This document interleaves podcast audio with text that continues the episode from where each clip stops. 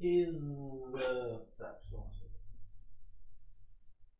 Интересно, блин.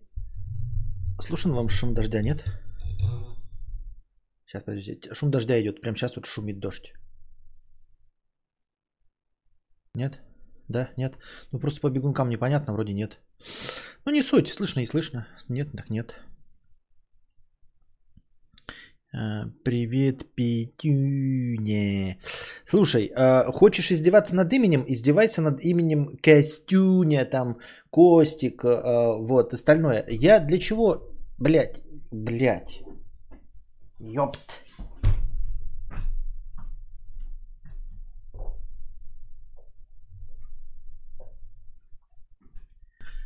Суть не в том, что ты знаешь, что меня зовут Петюня. Все знают, что меня зовут Петюня.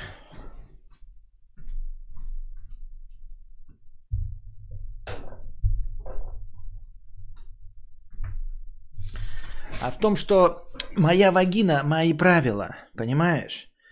А, я здесь работаю под псевдонимом. Не, тут не в том, что вы мне знаете или не знаете мое официальное имя. А тут как бы я выбрал себе псевдоним. Я просто тебе на это не буду реагировать, и тебя забаню, и все, и не буду отвечать на твои вопросы. Почему? А, просто не хочу. Понимаешь? Просто не хочу, и все. Вот. Это такая игра. Вот я обозначил. Я хочу, чтобы вы меня называли Константин. Не хочешь называть меня Константин? Или как-то вот из этого, да, производить? Ну, тогда ты не будешь сидеть на стриме. Все. Такие вот дела. Ну, такой вот я смешной чудак. Это синдром вахтера, который я хочу проявлять. А, у меня вообще других способов реализации нет. Я не начальник, не политический деятель. А, ничего из себя не представляю, не могу никого нигде ничего заставить сделать.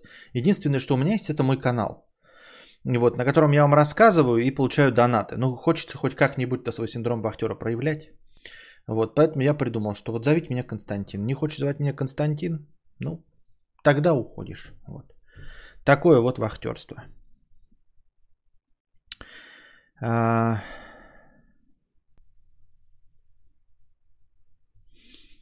Так, так, так, так, так, так, так. Так, так, так, так, так, так, так. На чем мы остановились? А, вот. Емкин 111. Константин, привет из Одессы. А, дело в том, что имя Петя у меня для людей, которые меня знают. Ну, хотя бы в интернете хорошо знают. Даже если я с ними вживую не встречался. Но то это мои товарищи. Понимаешь? Вот. А, а мы с тобой не знакомы, э, Харшнойц. Это как, ну, блин. Это как если бы ты меня начал называть Зая. Ну, какая я тебе Зая, понимаешь? То есть Зая это вот, например, там, ну, меня не называет ну, э, жена, но тем не менее, вот если бы она меня называла, то это было бы только для жены. Хотя ты, например, знаешь, что она меня Зая называет, но как бы не будет уместно, если ты меня будешь Зая называть. Понимаешь? Вот, например, меня мама называет сынок, да, и в принципе это уместно. И ты знаешь, что я сынок, а я не могу быть ничьим сыном. То есть в любом случае я чей-то сынок. Но ты ко мне э, по, обращаться по сынку не можешь. Вот так установлено правило, что э, Петя ко мне могут обращаться м, люди, ну, с которыми я близко общаюсь. Тебя я, э, Харшнойс, не знаю. Вот. Можете называть сладкий? Можно, но я не факт, что а, отвлеку. А, отозвусь, отзовусь. Помнишь, я тебе написал «Солнышко мое, вставай, ласковый и такой красивый». А ты меня забрал. Нет, конечно.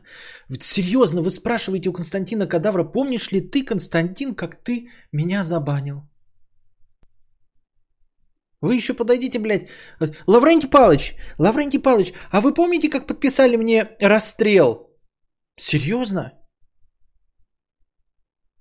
Герингу такой, Геринг, Гер Геринг, э, оберштурмбанфюрер Геринг, а вы меня не помните? Вы меня не помните? Вы меня посадили в этот, э, в э, концлагерь. Серьезно? Ты думаешь, кто-то из нас вас помнит?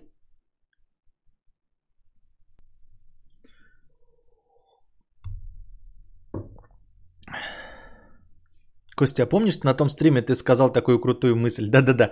Так вот, ты не прав, Костя.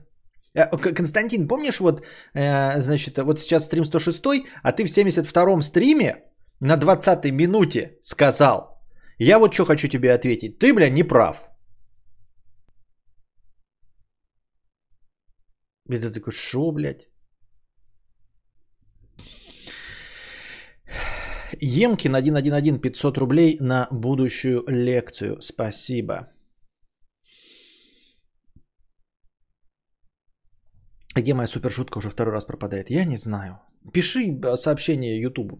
Люди жалуются, говорят, вроде бы я не забанен, на моих сообщениях в чате не видно. Возможно, у вас какой-то теневой бан в YouTube. Я в рот его ебу, блядь. Если честно. А, почему Константин, если мудрец Толстантинович? Не знаю. Еще скажи, что не пересматриваешь свои подкасты. Все и по нескольку раз пересматриваю. Я ведь конченый. 4-3 часа стримить, потом 3 часа смотреть. Концепт Марс 107 рублей с покрытием комиссии. Насчет фундаментального устройства автомобиля есть канал Science Garage, но он конкретно про устройство и принцип работы. Смотрел на Science Garage на русском. Хороший перевод с пояснениями сленга и шуток. Сленг и шутки.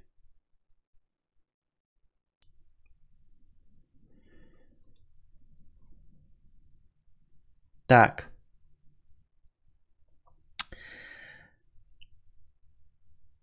Так.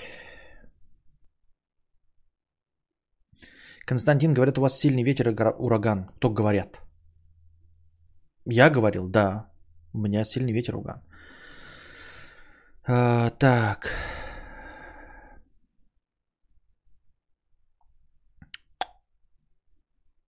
Я всякую фигню в чате пишу именно потому, что Костя не запоминает, а вы тут вынуждаете его помнить. А. Так, записал концепт Марс про твой канал Science Garage. Ляха-муха, я опять кошку потрогал и нос потрогал. Мне кажется, у меня нос в волосах. Костя, ты можешь играть на игровых стримах в Car Mechanic Simulator? Кстати, на 3-4 дня можно изучить почти все, не имея знаний на изначальных. Очень толковая вещь вместо кучи роликов советую. Так я вчера же говорил про Car Mechanic Simulator. Ты сейчас меня троллируешь или ты вчера не слышал? Мне тоже порекомендовали Car Mechanic Simulator как э, вариант. А еще Car Mechanic Simulator 2018 года, а есть версия 2021, которая скоро выйдет. И вот я не знаю, думаю, купить на Сансоре или нет, или что, или, или почему, или что движет такими людьми. Вчера 50 километров откатал на велосипеде. Примешь мотоциклетный клуб? Вообще ты слишком э, много. Вообще в мой мотоциклетный клуб принимаются люди, которые не катаются и не ездят, и мотоциклы, и вообще двухколесные виды транспорта не видели. Так что скорее твои 50 километров намотанные на велосипеде это скорее минус.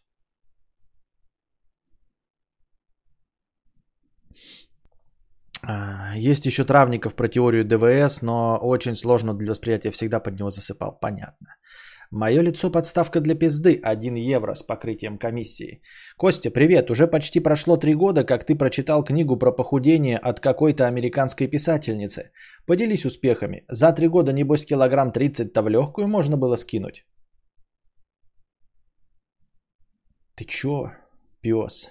Ты чё, пес, меня доводишь, а? Спасибо за 1 евро с покрытием комиссии. Гога 150 рублей. Спасибо, Гога, за 150 рублей. МД 9 евро. Пиздец, последняя завязка оборвался, потратил последние рубли. Теперь донаты только в евро. Как теперь заносить 997 э, рублей? Ну, можно занести 997 евро. Я шучу. Не знаю, никак. Ну, наверное, можно 9,97, если неровные суммы можно, то, наверное, 9,97. Или что у меня живот заболел. Так.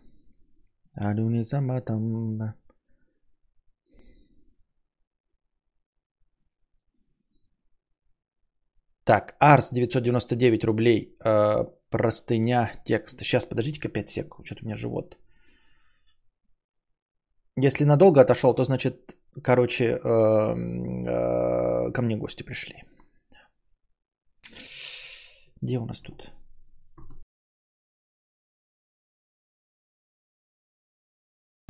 Нормально. Ушел на совещание срочно. Не, не вызвали на совещание. Я думал, что вызвали на совещание. Меня обычно совещание вызывают по утрам. Ну, хотя на самом деле у меня как бы нет такого прям специального расписания для совещаний. Но чаще бывает, что по утрам совещание. Вообще, абсолютно, знаете, такой еще есть интересный закон, когда ты, например, э, выкуришь папироску и начинаешь кофе пить, и вот тогда прям сразу тебя на совещание вызывают, прям сразу на совещание, просто вот прям сходу, совещание. Но у меня кончился табак, вот, и поэтому как бы вот этой связки э, папироса и э, кофе нет вызова на совещание, вот такие вот дела.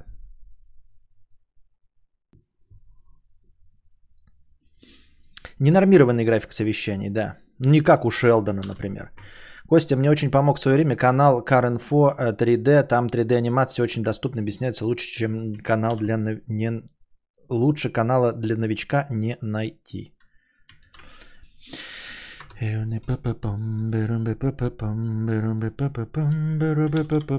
Так. Так. Это я себе записываю все. Так. Так, что Feel Your Freedom? Ты не слышал ты про вот этот э, Car Simulator? Так, ты можешь играть на игровых стримах Car Mechanic. Car Mechanic Simulator ты не про вчерашний говоришь, ты меня не троллишь, ты сам, а независимо от вчерашнего стрима. Это твой совет про Car Mechanic Simulator. Гости из Туапсе. И чё, э, вот есть она по 1700 в плойке на PS. 2200 на Xbox, значит не хочу переплачивать просто так. А, стоит на плоечку взять или, блядь, преодолеть себя и придошевить и купить на компе? Но я так на компе не люблю во все это играть, блядь. Я же сансольщик, сансоли дрочер. И вроде как этот Car Mechanic Simulator выйдет в 2021, следующая часть. Она прям так называется, та предыдущая Car Mechanic Simulator 2018, а это Car Mechanic Simulator 2021. Но дат выхода нет, насколько я понял. Car Mechanic Simulator 2021. Вот он даже в Steam так и называется 2021. Платформа Windows Indie Racing Simulator. А про сансоли даже слов нет никаких. Она типа красивче или что? Это современный симулятор автомеханика, где подробно представлено более 72 машин с возможностью разборки, а также испытаний их на дороге. 4000 уникальных деталей. Пара-па-па. Дата выхода 2021. Ну вот когда это 2021, блядь?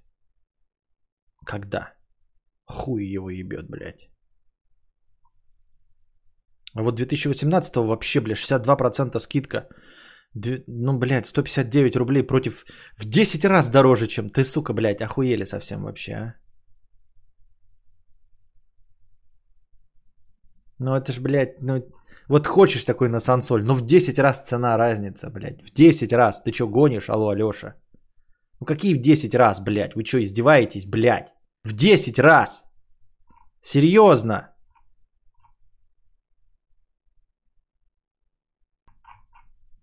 В 10 раз.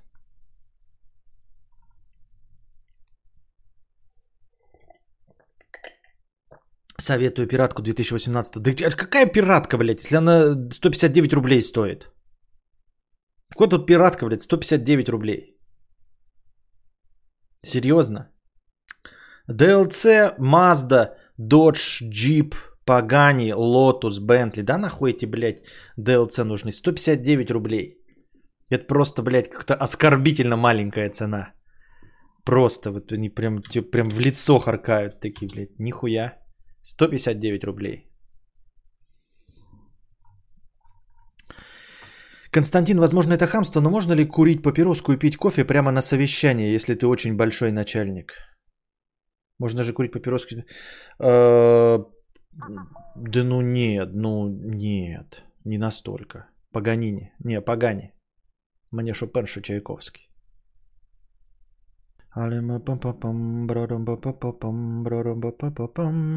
что Чайковский.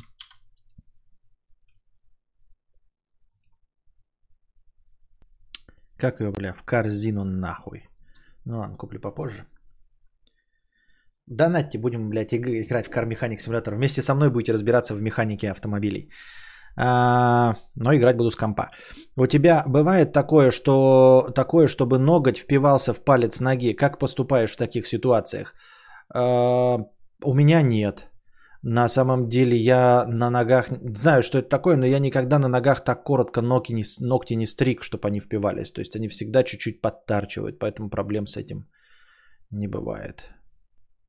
Если ты большой начальник, то делай, что хочешь. Я и небольшой начальник, ёпта. Слышал про совет, но я же на своем опыте скажу, что стоит в первую очередь повтыкать. Быстро научишься. Я тебе скажу, что особо отличия от 18 и 21 версии немного. В основном графонии лучше.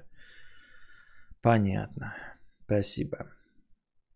За консольную элитарность приходится платить. Понятно. Итак, Арс 999 рублей, простыня текста. My Summer Car советовали. Так My Summer Car про другое же, не то. Про мотивацию сотрудника. Слушаю в, в, раз, в расставании с отзвитием. И вот дошел до момента обсуждения целей компании и индивидуальной цели работника.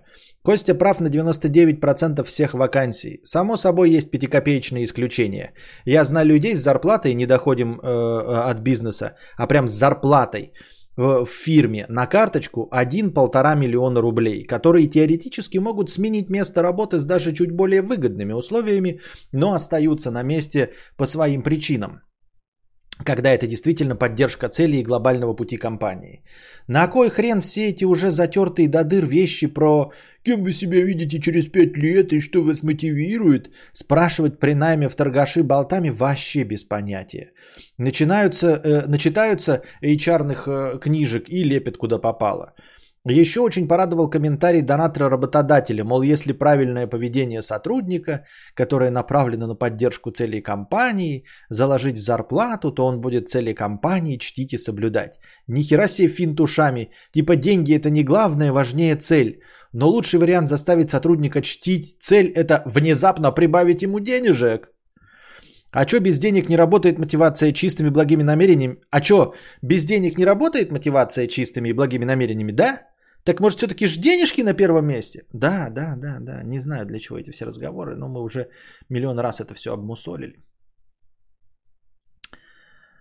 А по поводу ногтей на ноге, если ноготь врастет, то придется делать операцию. Мне пару раз делали, неприятно. Через 5 лет я вижу себя за 40. Но я вообще через 5 лет себя не вижу. Бля, книжку читаю, там они такие... А, и он стоял на него и смотрел. И что-то ему так показалось, что голова отделилась от тела. А тело как будто бы исчезло в туманке. И он так это помотал головой.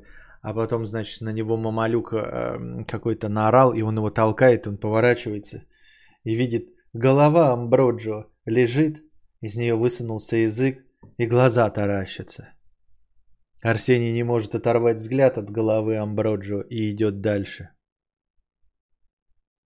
Вот, а, так что через 5 лет, хуй его знает, что будет через 5 лет.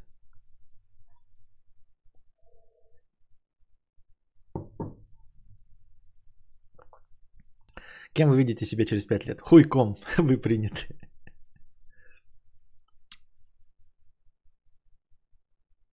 Давай про, опять про собеседование, давай про смерть лучше. Вот как бы твоими бы устами я сразу же и начал отвечать про смерть. Мистер Брайтсайд. 300 рублев. Несправедливость. Работаю с двумя тетками, одной 47, другая уже на пенсии 60 с хуем. Вторая э, подружка моей бабушки.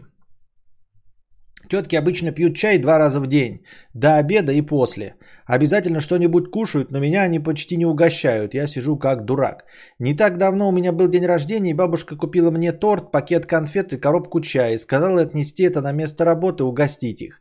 Я отнес все это добро, и нам хватило всего этого на 4 дня. Коробку чая допиваем как раз. Через неделю после моих даров у них был какой-то корпоративчик. Все начальство, мои тетки, директор, бухгалтерша и заведующий оборудованием – села прямо в соседней комнате от нашего рабочего места и закрыли дверь. У них на столе я разглядел большую чашку, набитую доверху шашлыком, салатики, хлеб и две двухлитровые пластиковые бутылки домашнего вина. Они жрали, а я сидел и ждал, что тетки Припомнят мне мои дары и вынесут мне поесть. Может, даже венца плеснут. Дверь открывается, и они все сожрали. Выходят такие довольные, поддатые. Прям какая-то злоба меня пробрала в тот момент, но я ничего не сказал. На следующий день рассказал об этом бабушке, она тоже возмутилась, но неправильно они делают. Я сказал, вот хоть бы один кусочек дали. Бабушка даже хотела поговорить с подружкой, но я сказал, не надо. Еще подумают, что жалуюсь. А вот что было совсем недавно, они ели шоколадку. Я попросил кусочек, они, скрипя зубы, дали. Я оторвал второй, пенсионерка начала визжать. «Да ты сейчас все съешь!» Но второй я все-таки съел. И ведь последние две недели до этого я покупал им два раза булочки. Один раз такие шоколадные, треугольные, вкусные, по мороженому. Не чувствую я как-то от них отдачи. Не берут они меня в расчет. Вроде не хочется сидеть как дурак и смотреть, как они прямо при мне жрут вкуснятину. Но получается как-то так. Самая забавная пенсионерка постоянно за спиной ругает Милфу, но как дело доходит до угощений, то извини меня. Ведь Милфа хозяйка-то подлизывается. Пропущено. Ответить в тред. Вот это проблема у людей. Вот это я понимаю. Вот это не хуйня собачья, блядь. Несправедливость. Но главное, смотрите, обратите внимание, как нормальный молодой человек, мистер Брайтсайд, будем надеяться, да, в обществе, да я понимаю, что это копипаста, в обществе двух женщин 47-60 лет очень легко и быстро превратился в одну из женщин 47-60 лет. То есть понимаете, как действует на нас среда. Нормальный бы коллективе, он бы там думал, как ТикТок снять, как бы подкатить к телочкам. Я же э, это работал когда-то, э, тоже знаю, да, значит, как бы лясы поточить с молодняком.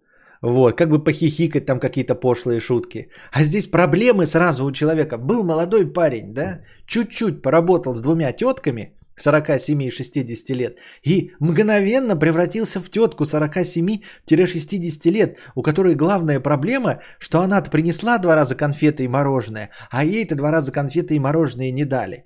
Но вообще, кроме шуток, рекомендую тебе, дорогой друг, покупать себе всякую вкуснятку и не делиться. А ты как раз можешь нормальную вкуснятку покупать, прям которая вот элитная. То есть смотри, какая штука.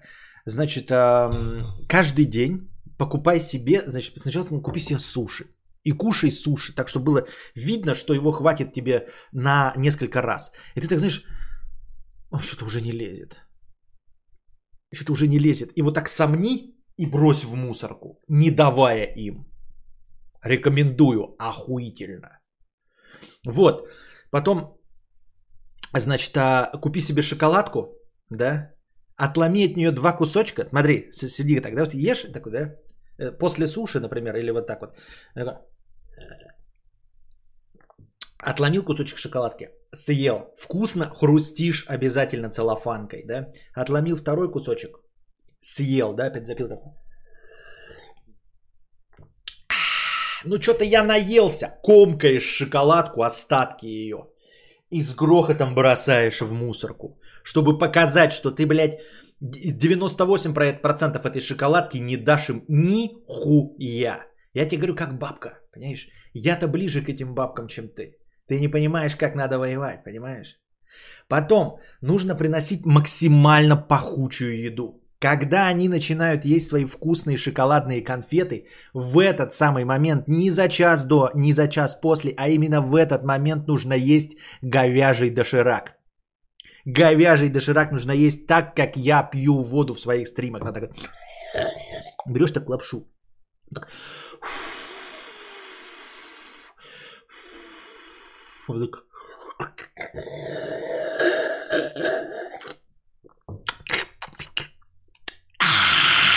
Острая. Надо обязательно комментировать все. Острая, горячая.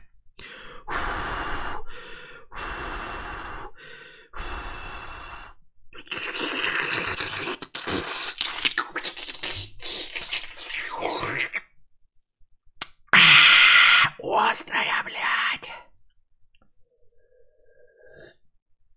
рыбу в микроволновке подогревать Валерий Ткаченко. Я просто похлопаю. Обязательно, да, рыбные котлеты в микрухе. Но можно покупать обязательно вкусное, и чтобы оно было избыточно. Понимаете, было, чтобы избыточно. Конфеточки. Если у тебя есть какой-то шкафчик запирающийся, это будет прекрасно. Покуп... Э, приносишь конфеты, много, чтобы было видно, что их хватит на всех.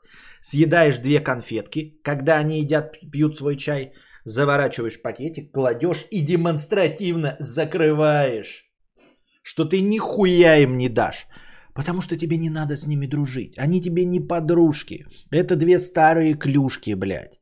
И как ты описал, они нахуй тебя ни во что не ставят. И ты их тоже ни во что не ставь. Но это веселая игра, а, в которую можно поиграть в две стороны.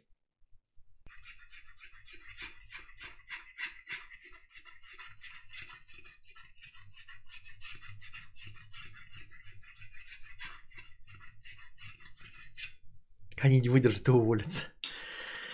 Вот такие дела, дорогие друзья, вот такие дела. Друже Обломов, 997 рублей, вне очередной донат.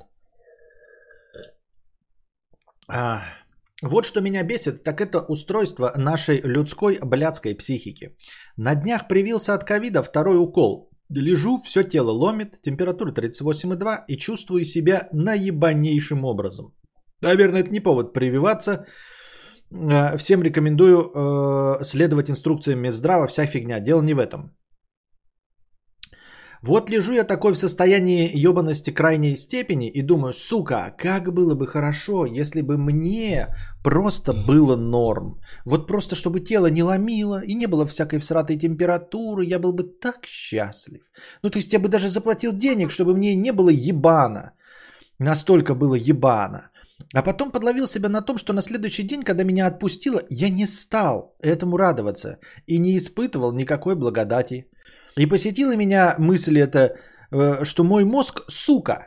Понимаешь, о чем я? Типа, вчера ты, мозг, отдал бы палец на отсечение, чтобы спала у тебя температура. Ты был бы самым счастливым существом на свете. Ну вот, ну вот она спала. Ну и где мое счастье? Где благодать неземная и радость сотого уровня? Где мой серотонин, это сознание того, что мне не ебано, а? Вчера ж ты готов поклясться был, что будешь ебически рад, если ломота в теле пройдет, а сегодня она прошла, ну и что? Где радость? Ебучка ты эдакая. Окей, другой пример. Когда я был помоложе, я точно был уверен, что если бы я зарабатывал много денег, был бы ебать как счастлив. Просто покупал бы себе все и ходил бы лыбу тянул до ушей, как еблан. Ну вот сейчас я хорошо зарабатываю и что? Где моя лыба, бля, сука? Нет, так-то я доволен, что на работу в 6 утра вставать не надо. Но, бля, где моя лыба?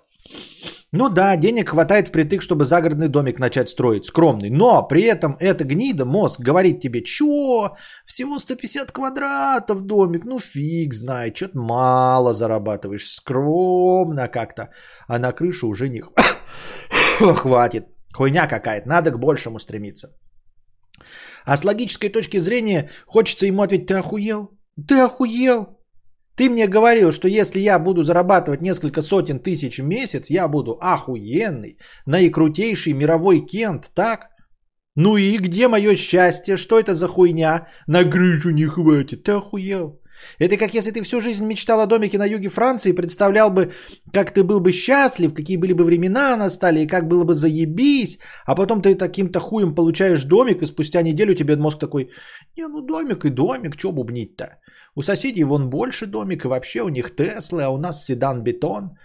И подвала у нас нет, а они в своих подвалах хамон хранят. Ну, ну такое, короче. Да, я понимаю, что это свойство человека привыкать ко всему, с одной стороны, это хорошо. В какую бы жопу ты ни попал, организм подстроится так, что жопа покажется нормой через какое-то время. Но, сука, с другой стороны, этот педрил организм также отлично привыкает и ко всем кайфушкам, падла такая. Ты, возможно, мне скажешь, ну хуй знает, многие вещи, например, айпадик, при котором ты говорил, радует меня всегда. Возможно, но на каждую такую вещь есть 99 вещей, которые должны радовать, но тебе похуй. Например, вот не было бы у тебя машины, и ты на перекладных собаках с санями и нартами ездил в Ашан, и отстойно было бы? Отстойно. Теперь у тебя есть тачка, и что, ты каждый раз, садясь в нее, кайфуешь, далы бы на все лицо? Не поверю. Тебе, скорее всего, похуй. А вообще хотелось бы Мазерати Escalade. Не знаю, донес ли мысль. Донес мысль. У меня на это есть две, а, во-первых, два лайфхака, которыми я сам пользуюсь, да?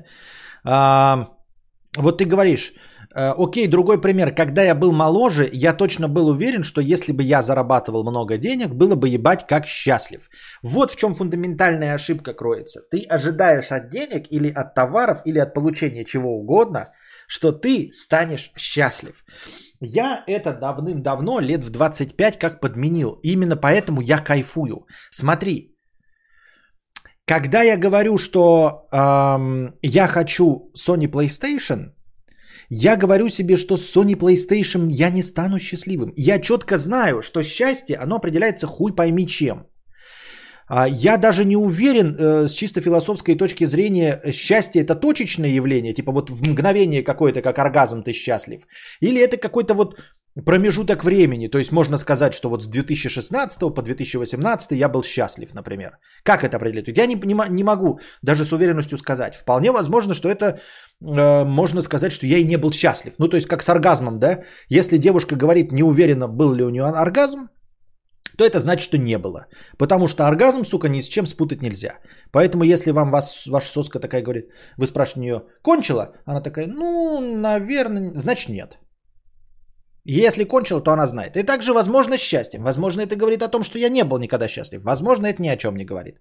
Потому что, говорю, я даже с философской точки зрения для себя не определил, точечное ли это явление счастья и, или растянутое по времени. Но я точно знаю, как взрослый человек, что ничего не даст мне счастья, что оно ничем не обусловлено. Понимаешь? То есть оно само образуется или не образуется. А, это как, эм, эм, как говорят, вот не в деньгах счастье, я тоже об этом говорил уже неоднократно. А, если не в деньгах, то ни в чем. Понимаете, ничего счастья не дает. Ни дети там, ни любовь какая-то. Нет, оно дает, понимаете, вы можете быть счастливым, и у вас там полная семья, там, да, или куча денег, все остальное. Но это не счастьеобразующие факторы. Когда вам говорят, что счастье за деньги не купишь, нужно говорить, а за что купишь? Ну, за что купишь? И выяснится, что ни за что не купишь. Когда тебе человек скажет, ну так найди свою любовь. И ты обнаружишь кучу людей, которые нашли свою любовь и несчастливы. Да? Или, ну нарожай детей. Ты найдешь лю- людей, которые нарожали детей и вместе с ними несчастливы. Да? Или кто-то скажет, ну там, ну пятое, десятое, и всегда найдется тысячи, миллионы людей, которые этим обладают, и при этом классически не являются даже в твоих глазах счастливыми. Поэтому для каждого это какой-то отдельный свой образ, который может вязаться там, в, э, ну, совпадать с 86% у других людей. Но суть не в этом. Суть в том, что нужно от вещей, от дос, вот, приходящих тебе э, штук, не нужно ожидать счастья. Нужно, чтобы они решали какую-то задачу. Я хочу написать книгу, и издать ее не чтобы стать счастливым. Моя мечта не стать счастливым, потому что я не дурачок. Я знаю, что счастливым я от этого не стану. Или стану. Это не важно, но это непредсказуемый момент. Я книгу хочу, чтобы реализоваться. Я PlayStation хочу, чтобы развлекать себя вечерами и играть в игры, которые мне приятны. Я хочу проводить время перед телевизором, тыкая кнопки и проходя красивые игры там с Элой или прочими э, диками э, Сент-Клерами. Понимаешь? А если ты неправильно ставишь себе вопрос, что я вот, например, получу домик на юге Франции и буду счастлив, я никогда не говорю, что на домике на юге Франции я буду счастлив. Ни разу я в жизни этого не сказал. Я сказал, что в домике на юге Франции я смогу говорить о том, о чем не могу говорить. Вы можете мне подтолкнуть вот к моей э, типа стримхате. Я стримхате радуюсь, потому что она выполняет свою задачу. Я прямо сейчас себя не сдерживаюсь. Я матерюсь. И сейчас время, когда Костик ложится спать, а я совершенно себя не сдерживаю. Задача решена. Если бы вы донатили, мы могли играть в, в, Dirt, о, в Just Dance. Вот, и играть на укулеле. Проблема лишь в том, что вам не нравится, как я играю на укулеле, и вы не хотите смотреть, как я танцую. Вот. А, у меня такой задачи не было. Моя задача это, чтобы я был раскрепощен. И я раскрепощен. Я решил свою задачу. То есть мое ведение стрима стало для меня кайфовее. Мое времяпрепровождение там вечером или днем, ну, в общем, в свободное время кайфовее от того, что у меня есть приставки. То есть приставка добавилась, и я стал кайфово. Вот, поэтому если ставить, э, определить, что ты счастливым не будешь от вещей, от покупок, от денег, но они тебе дадут конкретно то, что ты хочешь, тогда ты получишь то, что ты хочешь, и твой организм не будет чувствовать, ты, ты точнее, твое внутреннее я, не будет чувствовать обмана от мозга. Вот как раз таки э, фишка с болезнью здесь максимально неподходящая. Вот это обособленный, потому что ты не можешь воевать со своим э, внутренним я, которое тобой вот регулирует и говорит, что ты будешь просто счастлив от того, что не будет болезни. Это вот единственный вариант, когда ты действительно не можешь управлять этим процессом. То есть, когда ты лежишь при температуре, я тоже по своему опыту скажу, я знаю, что тоже такой прошу, Господи, ну отпусти меня, я вот не курить не буду, не, не пить, ничего. И здесь не срабатывает вот этот вот элемент э, адекватной оценки, что при нормальной температуре я не буду счастлив, потому что до этого при нормальной температуре никогда не кайфовал и лыбу не давил. Нет, вот в этом положении ты не можешь это контролировать, и здесь ты действительно можешь предъявлять претензии, когда стало все нормально, хуль ты мозг не радуешься. Но в тот момент ты не можешь. Что касается всех остальных, денег, домов, вещей, отношений, детей, любови, э, жизни домики на юге Франции, это все нужно правильно определить. Что оно тебе даст, какую задачу решит. Нет такой задачи, запомните, ребята, стану счастливым от чего-то. Счастливыми не становится при условиях. Для счастья не нужны никакие условия. Счастье – это ваше мироощущение. Вы можете быть счастливым без детей, без отношений, без денег, валяясь там, я не знаю, э, в, в, в яме в тайге, например. И может быть несчастливыми там с той моделью, которая вас, э, в которую вы за год сумели 365 дней похитили в Польше, будучи итальянским мафиози, и она в вас влюбилась, и у вас деньги, и вы мафиози, и власть, и яхта э, в Средиземном море, а все равно будете несчастливы. Э, можете, можете быть несчастливы. Это не определяет ваше счастье. Вот. Ну и второй момент э, по части этой простыни – это научиться радоваться. Научиться радоваться этим вещам. Не просто, чтобы они решали проблемы, а прям радоваться этим вещам. Потому что, ну, типа, это как бы тоже аутотренинг такой, да? Там, я не курю, я не курю, я не курю, как э, Ален Кар себя убеждаешь. И также здесь ты себя убеждаешь, что какая-то вещь а, приносит тебе больше удовольствия, чем она тебе, как кажется, приносит. На самом деле просто нужно себе логично напоминать, а, что ты хотел и что ты получил, и что задача решена. Просто вот купил ты плойку, и такой говоришь, ну что-то она мне кайф не приносит. А ты напоминай себе а, о том, э, какой кайф она тебе приносит. Это работает совсем, понимаете? Это не только, это вот когда списки, знаете, составляют, вот типа плюсы и минусы, или за, или против. Ну, знаете такую технику, типа что-то сделать или не сделать, уйти мне на другую работу или нет. И вы пишете плюсы новой работы, минусы там старой работы, там плюсы перехода, минусы перехода. Казалось бы, вот то, что вы можете написать, вы же не придумаете это из хуйни. Вы же не возьмете это из воздуха, оно все у вас в голове есть. Но тем не менее, когда вы это написали, это четко структурировало, и вы сразу видите, что плюсов 18, минусов 11, значит плюсов больше надо делать. Когда вы это написали и обдумали каждую из этих причин, а написали вы ее сами, все эти причины, вы написали, все плюсы и минусы вы написали сами. Значит, они были у вас в голове. Значит, вы все, что здесь написано, и до этого знали. И точности так же и здесь. Плойка, ну что-то она меня не радует. Вспомни, для чего ты ее покупал. Я покупал ее, чтобы вечером по 2 часа играть в игры. Ты играешь вечером 2 часа игры? Играю. А что бы ты делал? Ты бы сидел и тупо пялился в телевизор. А теперь ты смотришь новый графонию Next Gen. Тебе нравится игра, в которую ты играешь? Да, Next Gen красивая игра, как я и хотел, я в нее играю, и у меня 2 часа времени вечером, я играю. И ты этим наполняешь, ты напоминаешь себе, что ты получаешь. Не просто у меня есть плойка, такой, а, у меня есть плойка. Ну, вроде хотел плойку, а для чего хотел, что? А если ты сразу помнишь, для чего ты ее хотел, и что она все свои 10 задач выполняет четким образом, да, если ты об этом себе напоминаешь в качестве аутотренинга, ты начинаешь радоваться жизни. Если ты э, в солнечный день выходишь, да, и напоминаешь себе, а вот вчера-то был дождь, вот вчера было скучно и грустно, а вот сегодня солнце. Если не вспоминать, что вчера был дождь, то как бы, ну, солнце и солнце и похуй. А если вспомнить, что вчера был дождь, и вчера было грустно, а сегодня ты можешь выйти и солнечно, то тебя солнышко уже начинает радовать. И так же и здесь, если ты утром проснулся, а хули я не радуюсь. А ты сядь такой, блядь, как вчера было хуево. Как же вчера было... А как же сейчас тогда получается хорошо, если мне просто норма? Я тебе просто могу ходить, мотаю головой, и она не болит. Это же охуительно, блядь. В сравнении с тем, что было вчера, я вспоминаю, что было вчера. Я не просто закрыл от себя это и стер из памяти. Нет, вчера было пиздец как хуево. И я говорил сам себе, что буду просто кайфовать. И оно ведь реально, я стою, голова не кружится. Ощущение заебись. Так значит, хорошо же. Хорошо же. Хотя, по сути, по фактам, все как было, так и осталось. Вчера было плохо, сегодня нормально. Но ты вспомнил, насколько вчера было плохо, и что ты хотел от сегодняшнего дня. Получил ли ты эту 5 пунктов? Получил. Лишился ли плохих пунктов вчерашних? Лишился. И ты такой, ну, блядь, значит лучше.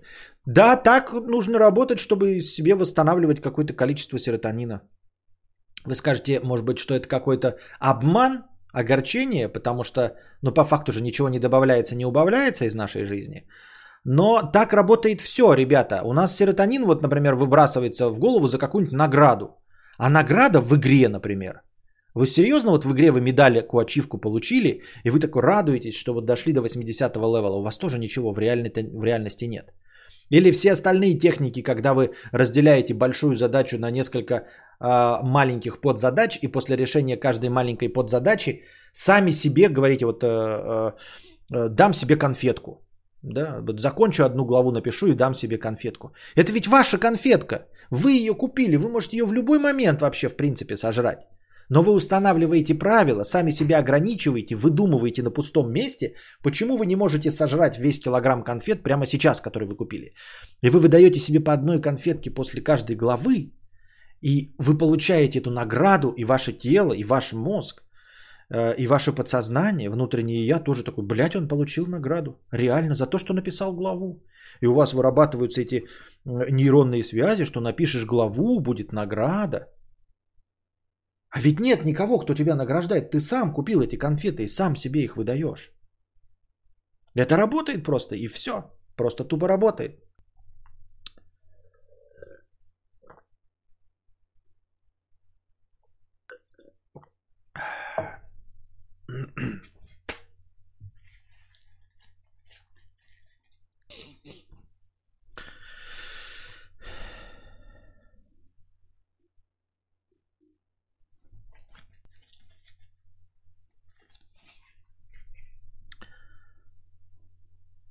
Костя, существует ли возвышенный и низменный образ жизни, или же все образы жизни являются только читой?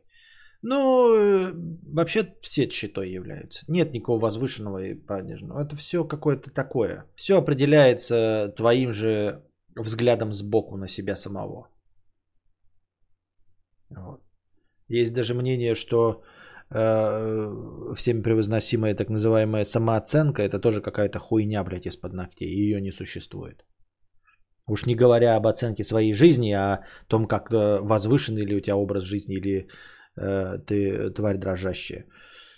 Тут очевидно, да, если ты сидишь где-нибудь в э, один остался на планете, то сколько угодно ты читай Шанетов Шекспира в оригинале и все это понимай, никаким ты возвышенным не будешь, потому что возвышаться тебе не над кем. Просто не над кем возвышаться. Возвышаться можно только в обществе. Если общества нет, то и понижаться ты не будешь, понимаешь? Если ты лежишь пьяный, единственный оставшийся на планете Земля в луже собственной блевотины, кала и спермы э, в подворотне, то, в общем-то, осудить тебя некому. Э, грубо говоря, даже в собственной блевотине калия и спермы, валяясь пьяным в подворотне, если ты остался последним человеком на Земле, то ты, в общем-то, самый праведный человек на Земле. Впрочем, как и самый грешный. Вот, то есть все зависит от контекста, да?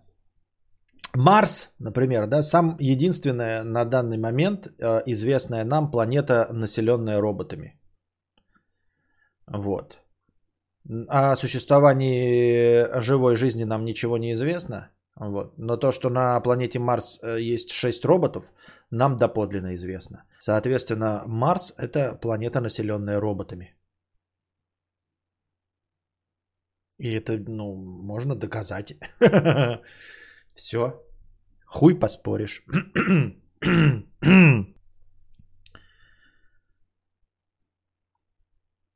Ну так вот, а насчет э, самооценки. Э, самооценка она такая, знаете, э, послушал какой-то опять, э, хуй его знаете, как обычно, где-то от, от кого-то пищу мысль. Что есть самооценка? Нормальная или повышенная или заниженная? Это что? Это какое-то вот недовольство самим собой, а недовольство самим собой, оно по части чего касается? Ну вот, как ты можешь быть недоволен самим собой? Ты не можешь быть недоволен самим собой, в принципе. Если мы опять убираем общество, то обнаруживается, что собой ты недоволен быть не можешь. Вот, например, я толстый. Толстый для чего? Для, для других людей, правильно? Значит, проблема не в моей самооценке, а в том, что я не нравлюсь другим людям. Вот я другим людям не нравлюсь. Понимаете, а себе-то я нравлюсь. Вот он я здесь есть. Но другим людям не нравлюсь. Завышена мне за самооценка? Реалистичная или что? Или заниженная? И что с этим делать? Мне с моей заниженной самооценкой себя э, делать худым? Или мне стать ЧСВшным и говорить, что я прекрасен? Что я вас всех раздавлю, как букашек? Что я вас всех переиграю? И э, говорить, что я бодипозитив, это вы должны принимать меня таким, какой я есть. То есть, если я вот такой толстый и говорю, что я хороший, самый лучший, вы меня будете принимать, то я завышенный. А если я при том же самом отношении сам себя пытаюсь менять, то у меня заниженная самооценка. А на самом деле я все это э, заниженная моя для того, чтобы вам нравиться. А завышенная – это я вас заставляю, чтобы я вам нравился. То есть, если вас не будет, вообще, в принципе, то я перестану иметь оценку. А значит, нет никакой самооценки, понимаете? Если вас нет, то оценивать мне себя незачем. Вот и все. Мы принимаем тебя так, таким, каким ты стал. Ой, есть. Э. Лежишь такой пьяный последний на земле и думаешь, achievement complete.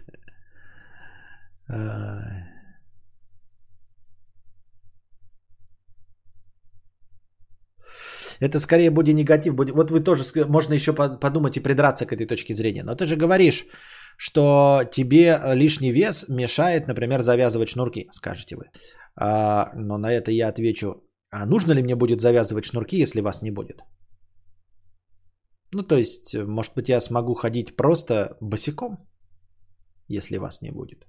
Я имею в виду, если людей не будет. У меня даже была идея первой моей книги, я написал от нее треть где-то где-то 200 тысяч символов. О том, как э, последний человек на Земле находится. По-настоящему последний человек на Земле.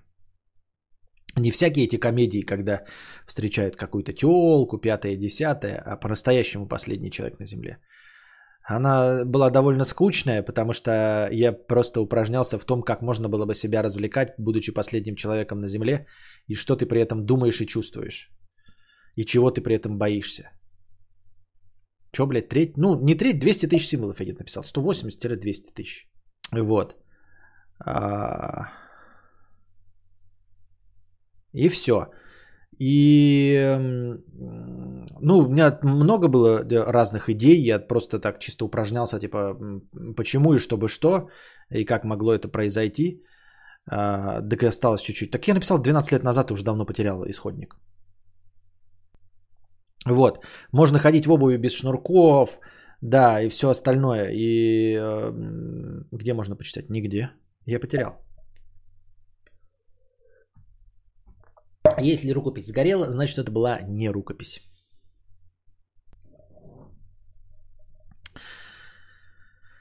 Так. У меня там был опять, как обычно, негативный конец. Я только сейчас, ну, я уже говорил вам, что у меня все время концы, все концовки э, и вообще все, что я придумываю, в конце концов закан... заканчивается негативом. Там конец был такой, что а, умерли только люди. Вот. А, и умерли все просто уснув. И остался в живых только один человек. А, мякотка была в том, что а, люди просто засыпали и не просыпались. И все. А, и, по-моему, даже высыхали, и ничего с ними не происходило. Это не произошло с животными. А, и вот э, просто молодой человек проснулся и обнаружил, ну, короче, начинается такая паникерская ситуация немножко. Люди засыпают и не просыпаются. Все, умирают во сне, без боли, без ничего, в своих кроватках. Естественно, те, кто не успел лечь спать, э, успевают об этом сообщить и понимают, что нужно не ложиться спать. И, на, и сообщают на другие концы света, начинается паника, но с этим ничего нельзя поделать, потому что все засыпают рано или поздно. Э, вот. Э, и даже паника нормальная с вот этими всякими с... Как называется, когда магазины-то рушат все? БЛМщики-то что называют? Я забыл.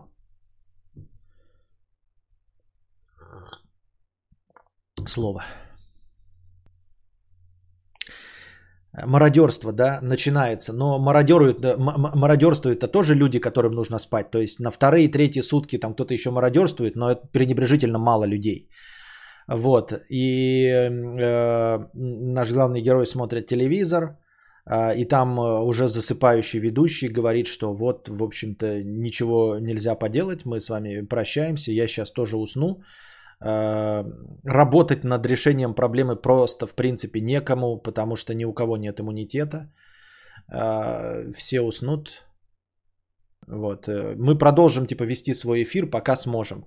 Если не вышли в эфир, значит больше некому вести эфир. Ну и вот где-то на пятые на шестые сутки эм, все, эфир заканчивается. Вот. Потом через какое-то время выключается свет. И э, человек остается один. И причем э, трупов на улице-то почти нет, потому что все же в конечном итоге идут домой. Ну, в, в, большая часть во всех временных зонах умерла прямо у себя дома.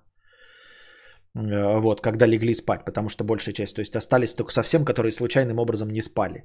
И то они в конце концов э, не на улице же просто на, на асфальт ложатся спать, а куда-то идут домой, поэтому трупов практически не осталось ничего. Потом выключается очень быстро свет и, и электричество, и герой думает, типа, блядь, нам же обещали, что наши системы будут работать долго, электричество кончилось через неделю, например. Вот. И все это время он находится в Якутске. И это осень.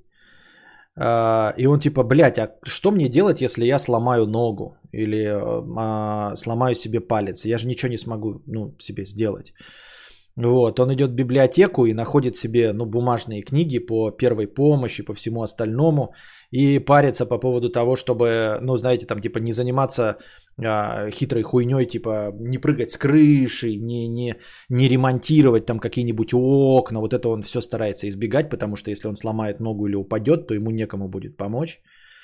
Вот, потом в какой-то момент э, он успокаивается и э, один раз просыпается после полудня и понимает, насколько он э, спокойно спал.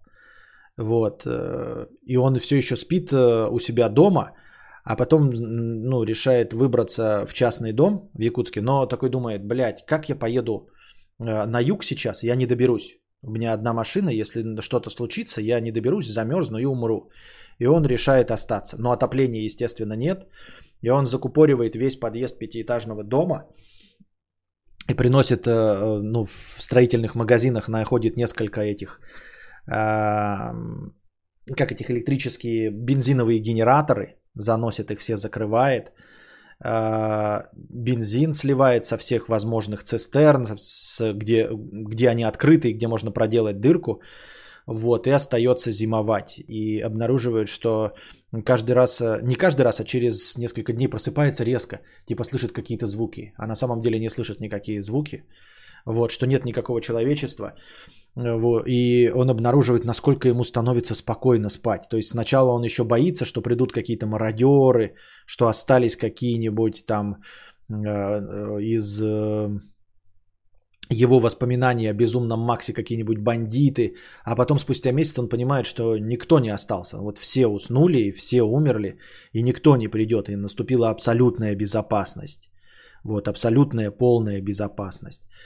Потом он, э, ну и как э, он себя развлекает, там взрывает машины, запускает их, врезается друг в друга. Вот. Э, потом начинает ходить просто по домам и искать контент себе какой-то. При помощи генератора-то он запускает себе компьютер, там DVD-плеер, Blu-ray плеер. Но все это же было на торрентах, все это было в сети, и приходится искать дисковые варианты там к фильмов, книжек. Ну, книжки, библиотека есть. Вот. А, Еще он в первый момент думает, вот я выучу, значит, э, как в фильме «Я легенда», начну разбираться в этом вопросе, возможно, кого-то смогу лечить. И прочитаю книги по медицине, чтобы разбираться во всех травах, во всех лекарственных препаратах. А потом спустя два года такой, а я не хочу в этом всем разбираться. И такой, я как э, вот древние люди, которые жили э, где-нибудь в пещерах, и у них был один лекарь или один шаман – и вот у него был э, подмастерье, а все остальные даже не старались и не думали о том, что если лекарь один умрет, то их некому будет лечить. И вот я два года прошло, и у него лежит стопка книг по первой помощи, а он их нихуя не прочитал, кроме того, как там шину наложить буквально при переломе. Вот, а все остальное э, он даже не читал и понимает, что типа смерть, э, конечно, от этого всего зависит, но это все случайность, и это недостаточный мотиватор, чтобы заниматься наукой. И он такой думает, я еще при жизни думал, буду смотреть уроки там по видеомонтажу или по автомеханике. Какова вероятность, что я бы вообще без мотивации на это смотрел, если сейчас я не читаю книгу, книги по медицине, хотя я единственный человек, кто может себе помочь. Вот. Потом он переезжает, такой понимает, что обогревать этот э, здоровый дом ему сложно. Э, вот, что теплопотери у э, пятиэтажной панельки хуевые. Конечно, это многоэтажно интересно, но это оказалось неинтересно, когда тебе не с кем жить. То есть э, одна комната видео, одна комната это, это все не нужно. Типа на самом деле ты можешь все в одной комнате себе сделать, и кухню, и домашний кинотеатр поставить, и никуда не ходить, и все захламить. А, не то чтобы там грязь, грязь, понятно, воняет, мусор выбрасывать, но, в общем-то, нет никакой необходимости э, пылесосить пол или мыть пол, если можно просто всю жизнь ходить в ботинках и снимать и выбрасывать носки, не стирая их. Потому что, ну, в общем-то, некому будет тебя осудить за то, что у тебя воняют ноги. Главное, чтобы самому эта вонь не мешала. Просто носков в городе Якутске настолько много, э, что их хватит тебе на всю твою жизнь, чтобы ни разу в жизни не стирать. И он переезжает каким-то летом в частный дом, и потом думает, а поехать ли куда-нибудь мне в юг, да, чтобы не было снега и ничего, я всю жизнь ненавидел этот мороз, 9 месяцев в снегу, может быть, мне поехать куда-нибудь в теплое место, где я хотя бы не умру, э, если, ну, от обморожения, если упаду, э, если упаду в снегу, как это происходило даже при цивилизации. Но все никак не едет, не едет, и потом он думает, а что если я уеду, а там обнаружу каких-нибудь людей. А я не хочу, я хочу верить, что людей нет. Мне нравится жить как сейчас. Вот я есть, что я последний человек на Земле. Вот. И он начинает задумываться о существовании Бога. А типа Бог-то существует? Потому что если Бог нас создал, у него же была, ну, есть какая-то задача для всего человечества. А если все человечество вымерло, то значит никакой задачи не существует, ну потому что я ж последний, я ничего не делаю, очевидно, для восхваления Господа нашего. Тут, значит, либо Господа нет, либо что-то какая-то ошибка кроется во всем этом, потому что ну, человечество должно было полностью существовать для выполнения своей задачи. Если произошел апокалипсис, если это конец света, то почему я остался жив? Должны были умереть все? А я не умер. Пока я жив, все человечество э, не вымерло пока я жив. Вот. А, а, либо же я должен ну, выполнить какую-то задачу, остаться. И он думает, а что если человечество не вымерло? что задача у него все же есть, что оно просто очень сильно подсократилось, но не вымерло.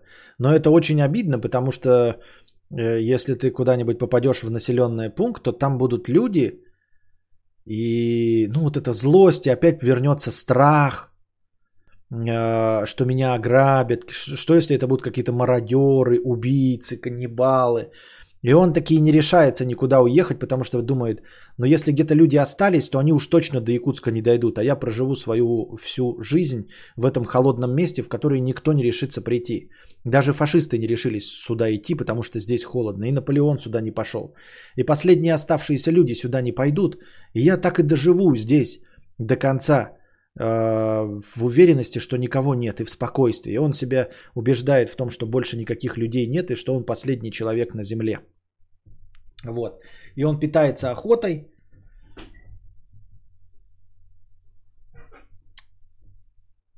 И потом в один прекрасный момент в конце он видит человека живого. А, слышит какие-то звуки в центре города. Но в городе, понятное дело, что уже животные обитают, не нужно в лес выходить. Э, город захватили животные, и прямо в городе можно охотиться. И он, э, ничего не подозревая, просто выходит и видит человека в прицел. И думает, ну, бля, поехал кукуха, ёптать. Поехал же кукухой, очевидно. Потому что людей же быть не может. Откуда бы здесь человеку взяться, да еще в Якутске. И потом он э, э, такой думает, ну, значит, пойду домой, лягу спать, может, потом меня отпустит. Почитаю книжки, что делает одиночество с человеком, как определить, что галлюцинация, а что нет. А потом смотрит в прицел и видит машину. А машина прям такая подробная, он думает, ну, блядь, что это мои нездоровый разум такое делает, а машина прям подробная, он такой видит, что машина могла до сюда доехать, в ней всякие снаряжение лежит, которое помогает выбираться из всяких дорог, из всего остального. И он понимает, что это человек настоящий, вот, и что он не последний человек на Земле, и что нет у него никакой сверхзадачи. Он ну, в один прекрасный момент думает, может у меня есть сверхзадача вот как можно дольше продержаться, что я последняя надежда человечества, может могу что-то совершить, ведь человечество все умрет вместе со мной. Если я последний человек, значит я и есть человечество последнее. А тут он видит, что человек-то он не один, значит никакой конец света не наступил. Значит он не последний представитель человечества, если есть один, значит есть и второй, и третий, и четвертый, и пятый. А значит, что это не апокалипсис, и на нем свет клином не сошелся, он не последний человек на Земле. Но он так привык здесь быть один. И он такой думает, ну может быть больше сюда никто не придет. И он убивает этого, который приехал одного человека, выстреливает в него. Идет домой и ложится спать. И просыпается опять со страхом, что кто-то придет. Потому что в мире есть еще люди. Вот какая-то такая была идея. Примерно. Плюс-минус.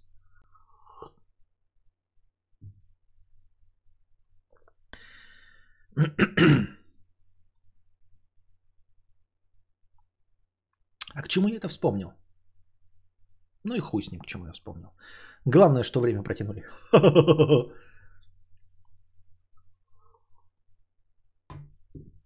Токсичный пес. 50 рублей.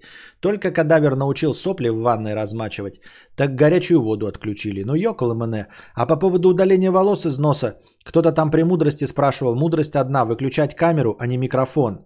Э, извините, оправдываю свой ник. Понятно. Так. Так.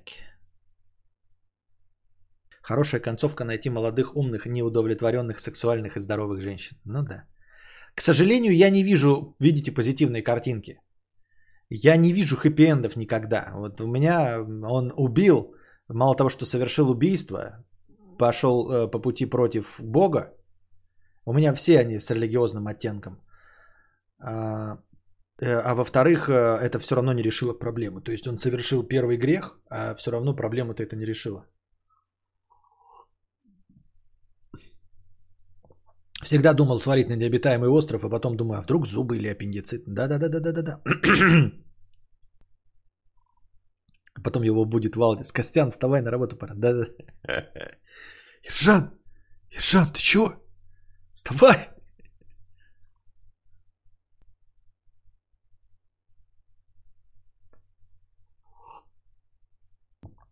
Так. Тоже нравятся твои несуществующие книги. А, не мне-то пиздец как нравится, вы не поверите.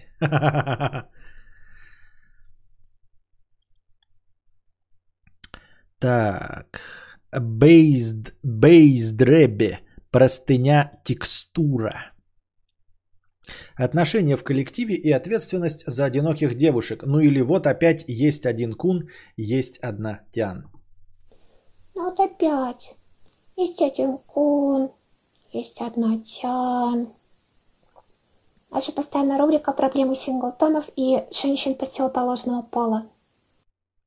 Да, Максим пишет, ты еще говорил про девушку, которую персонаж придумал, и она исчезла. Да, но я просто вот э, уже со временем думаю, что это было бы слишком очевидно. В этой картине мира, вот когда бы он встретил женщину, да, а, читатель, боюсь, что в этот момент бы бросил, подумав, что это пошлятина, конченая, да, что главный герой бы встретил женщину, которая бы вот прям ему полностью подходила. Вот. Э, боюсь, что он бы не успел дочитать до того момента, когда бы, ну, буквально 2-3 страницы, когда бы начал понимать, что здесь что-то не то. И тем более не, не преодолел бы вот этот вот рубеж, когда бы он понял, что это плод воображения э, на, нашего героя. Вот. Он бы подумал скорее, что это просто тупая пошлятина. Вот. А потом бы оказалось, что это даже не плод воображения, он не с кукухой поехал, а просто придумал ее, не как тульпу. И никак не, не понимая, а просто придумал. Потому что вообще книга-то написана была от имени э, э, вот этого героя. Там в самом начале была мякотка какая. Это он пишет записи и кладет их в, этот, эм, в эпоксидную смолу.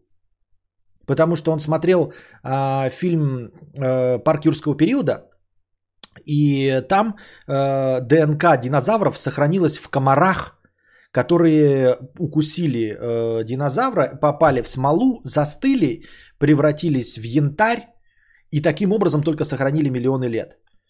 И наш главный герой в самом начале, он пишет алфавит, пишет А, Б, В, Г, Д в столбик. Потом пишет 1, 2, 3, 4, 5, 6, 7, 8, 9, 0 потом рисует треугольник, там какие-то обычные формулы пишет, самые стандартные, а, пишет первую страницу и пишет, я такой-то, такой-то, а, есть подозрение последний человек на Земле. Я не уверен, что это прочитает цивилизация, а, будущая, живущая на этой планете или какая-нибудь посетившая эту планету. Поэтому эта первая страница оставляется как слепок, чтобы легче было понять, код, которым они пользуются. Он там обозначает, что это гласное, да, ну, как они встречаются. Ну, какие-то такие простейшие, не, не вдавающиеся в подробности, чтобы э, цивилизация, которая найдет этот листок, могла сразу понять количество букв. Ну, потому что сейчас вот проблемы, знаете, там с письменами, которые, как наш герой, который, естественно, в том числе и писатель, проблемы с письменами всякими древними. Никто же не знает алфавита. Нет просто алфавита, азбуки. Ты не знаешь количество символов, не знаешь, за что они отвечают. А если просто написать в столбик все символы, все буквы, все цифры, самые ключевые стандартные формулы, чтобы понятно было, что ты человек разумный, а не обезьяна, которая случайно нарисовала какие-то руны. Вот. Обозначить как-то просто значками, что вот это гласные буквы. Можно даже нарисовать лицо там с открытым ртом, да? Что это гласные, а что остальные согласные.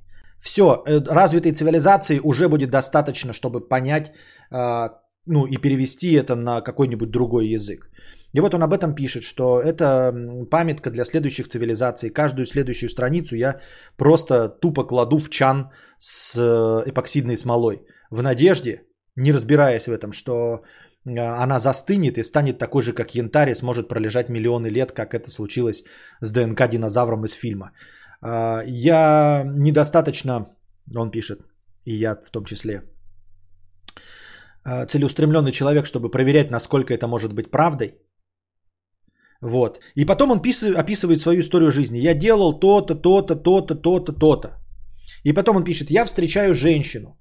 И если э, внимательный читатель, ну, поймет, что здесь что-то не то, но какой-то читатель может понять такой, блядь, это пошлятина, и забросит. А там на самом деле понятно будет, что он просто написал эту историю. То есть в конце он просто скажет, а потом, ой, мне надоело про это писать. Нет никакой женщины, это ж понятно. Я ее просто придумал. Я не сумасшедший, она мне не видится. Я просто подумал, что вот было бы прикольно, если бы я в итоге встретил эту женщину. Вот. А на самом деле я никого не встретил. Я все еще последний человек на Земле, именно поэтому вы и читаете эту запись.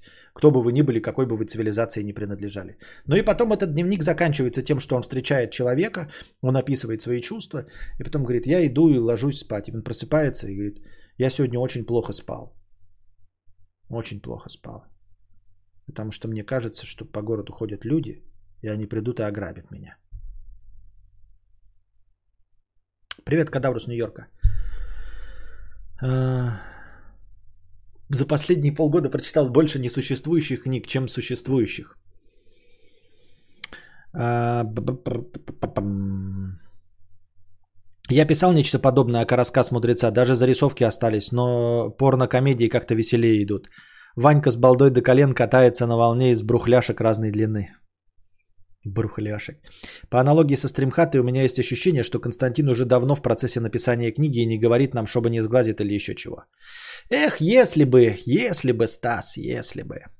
Да, потом в один прекрасный момент так хуяк вывалить ее. Если бы.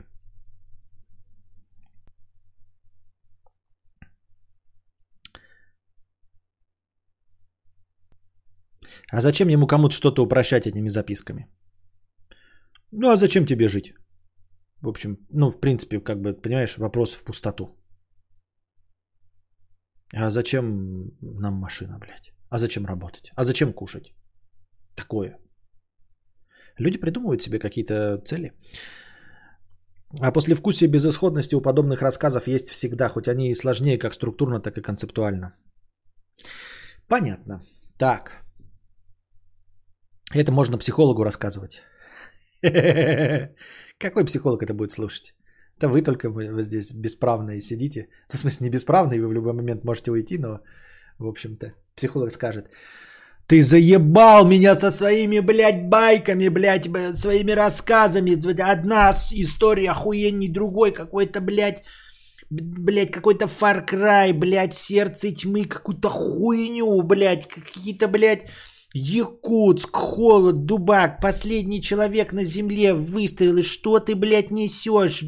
В дурку иди, нахуй ты приходишь. Я вам деньги плачу. Да пошел ты нахуй, никакие деньги не стоят твоих ебучих рассказов. Иди, тебя выпишу, блядь, сразу, блядь, это... в дурку.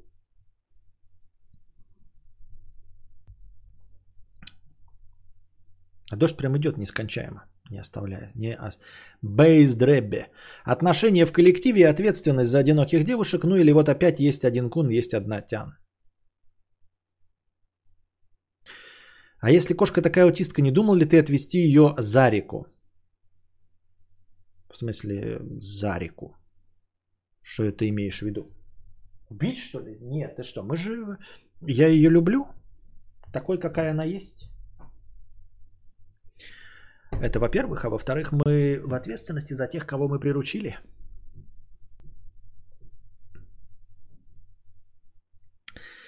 Константин, доброго вечера или ночи. Хотелось бы поделиться с вами волнующей ситуацией и задать вопрос. Немного сеттинга. Живу в Питере с рождения, учусь я на первом курсе, учусь средне, но это не важно. До недавнего времени имел компанию из нескольких приятелей и подруг в моей группе. А, проводил с ними время на парах и за их пределами. Были мы очень близкими друзьями. Может, э, а, они меня близким другом и считали, но мне полугода общения мало, чтобы кого-то начать считать другом. Вот какой максималист маленький. Далее переходим к каким-нибудь, э, каким-никаким событиям, которые уже будут нас, меня волновать. Среди одногруппников, но за пределами моей компании, заметил двух девочек – Показались очень веселыми, решил пообщаться с ними. Потихоньку, помаленьку наладил контакт. С одной, которая была мне интересна и внешне симпатична, наладил контакт лучше. Через неделю общения в виде переписки, а, так как учились одну неделю дистанционно, одногруппник заболел, выбрались на ночную прогулку. Оказалось, что я ей нравлюсь, причем уже несколько месяцев. Знаменитые знаки одной тни, разумеется, не замечал, но на прогулке заметил сильное волнение и заподозрил, что я интересен. В итоге так и оказалось. Выпили, много говорили, она оказалась действительно очень забавной и интересной девушкой, было приятно. Активно поцеловались, проводил ее домой и пригласил на свой день рождения. Было случайно и приятное совпадение, он был у меня как раз на следующий день. Девушка приехала вечером, я был уже подбуханный, ей было не очень комфортно с моими друзьями. Ближе к ночи поборолись на руках по обоюдной инициативе. Так долго рассказываешь, что вот, вот какая содержательная мысль была вот во всем э, этом рассказе. Дистанционная неделя закончилась, мы вышли на очные пары. Тут стали появляться проблемы, подводящие нас к, ними, к теме отношений в коллективе. Сначала я проебал свою компанию. Произошло это очень глупо и неприятно, не знаю, насколько я тут виноват. После первой пары я пошел жрать со своей новоиспеченной девушкой. О формальных отношениях мы договорились быстро, еще на дне рождения, прямо перед борьбой. Оказалось, что мои подружки из группы собирались меня поздравить, но мне об этом не сказали.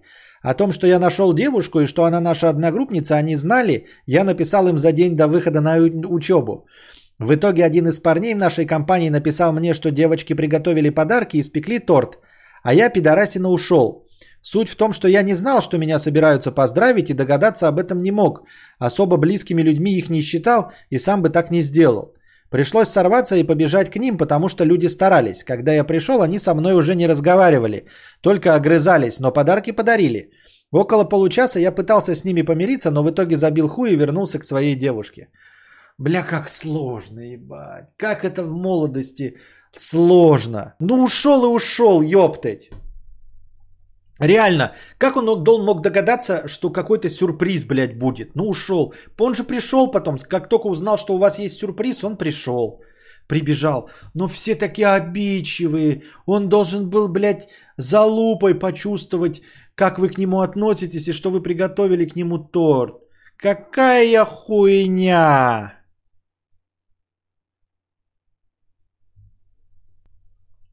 С этой компанией мы общаться перестали почти совсем. Я больше с ними не ходил и не сидел, хотя здоровался. В целом все равно пассажиры есть пассажиры, хотя несколько дней меня это волновало довольно сильно. Ну, я еще и не уверен, что ты довольно, как это, объективно описываешь ситуацию, потому что ты сказал, что не считаешь их друзьями, и потому что тебе не хватило полугода. Это меня немного настораживает. И вот это вот последнее, что ты перестал с ними почти общаться совсем, и к ними не ходил, и что как-то вот они среагировали, я где-то здесь вижу немножечко какой-то подтекст, о котором ты умалчиваешь. Вполне возможно, что ты какое-то выебистое ЧСВшное говно, типа Панасенкова, и эти люди были единственными, кто готов был тебя терпеть. Но как только ты совершил какую-то малейшую ошибку, они поспешили слиться. Как-то так это выглядит, понимаете? А, вам так не кажется, дорогие друзья? Что есть какой-то тут еще небольшой элемент, о котором человек умалчивает, что это слишком легко и быстро даже для молодости. Но я так не помню. Пахнет лукавством. Да? Пахнет тем, что не так все это было э, просто и э, что он не, там, не знал про, пода, про сюрприз, пришел, а они прям совсем разобиделись.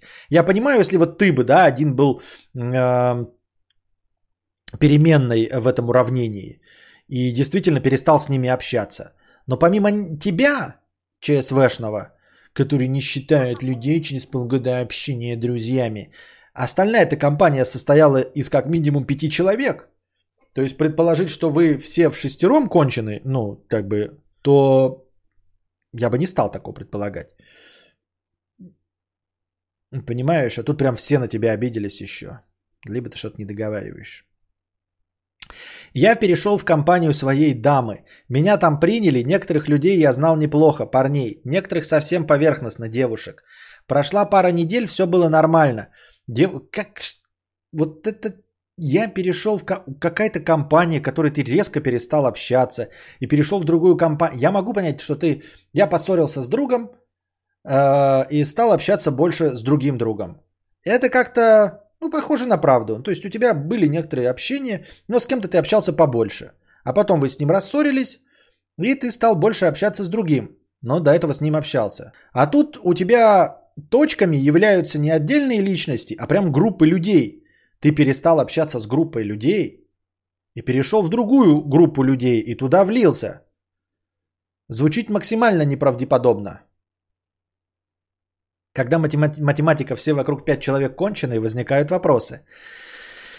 Девушку тянуло на публичные проявления любви, я старался ее останавливать, но особо не выходило. Ее не стесняло пососаться прилюдно или проявить чувство в каком-то подобном формате. Меня в целом тоже, но у меня как-то больше понимания законов приличия, наверное. На эти проявления чувств негативно реагировала ее подруга. Я упомянул ее в самом начале повествования. Я не совсем понимал, почему, понял ближе к концу истории. А, она в тебя тоже влюблена. Ну, понятно. Звучит правдеподобно. Я в это верю. В остальном все было прекрасно. Отличные, юно, задорные, веселые, здоровые отношения. Уч, очень доволен, лучшие из тех, что были. Ах да, забыл упомянуть, что девушка не из Питера, живет в общаге и как раз с этой ее подругой вместе. Произошла еще одна не... Прошла... Про... Произошла. Еще одна неделя карантина. Подруга девушки уезжала из общаги на это время, после возвращения они перестали общаться. Не поругались, как я понимаю, просто перестали общаться. Это привело к дроблению компании. Мне такое теперь ощущение создается, что ты используешь какую-то сложную систему эвфемизмов. И все вот это, это про что-то конкретно другое. Ни девушки тут, ни компания. Знаете, такое ощущение, что ты какой-то депутат. Вот, перешел из фракции в фракцию, потому что тебя, значит, э, э, переманили при помощи какой-то политической программы. Я что пытаюсь уловить вообще. Что ты здесь заменил девушками, отношениями, э, группами людей? Что там было в самом начале? Что было на самом деле? Это привело к дроблению компании. На большевиков и меньшевиков? Под прикрытием. Что у нас настроение заканчивается? Какая разминка кегли еще? Мы чаще были на парах и между парами вдвоем, чем со всеми. Соответственно, подруга девушки была в компании почти все время. Не думаю, что она настроила кого-то, не думаю, что она настроила кого-то против нас или нечто в таком духе. Скорее, мы, естественно, стали меньше там быть. Моей девушке было там находиться неприятно из-за нее, а мы могли побыть и вдвоем. Мне опять же насторно на пассажиров, могу и не общаться. Иметь хороших знакомых в группе удобно с точки зрения учебы. Помогут, подскажут, можно поделить задание или обменяться информацией, но в целом нормально и так.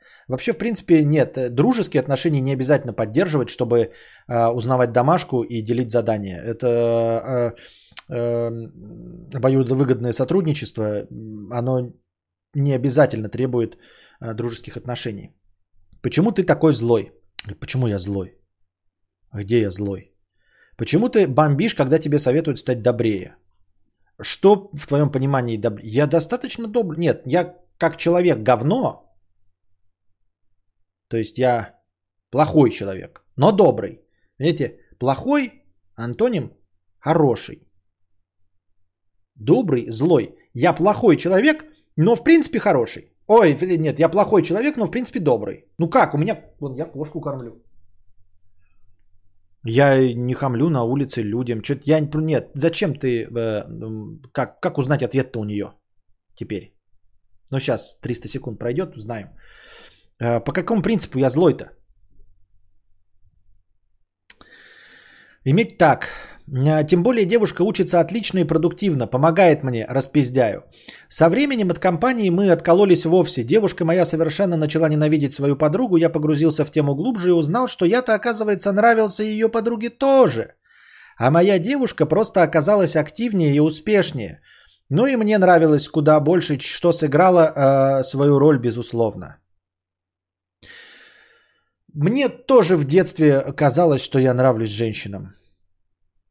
Вот прям, а, ну, в молодости, когда там лет в 16-20, там, 25, вот, мне тоже казалось, что я нравлюсь женщинам.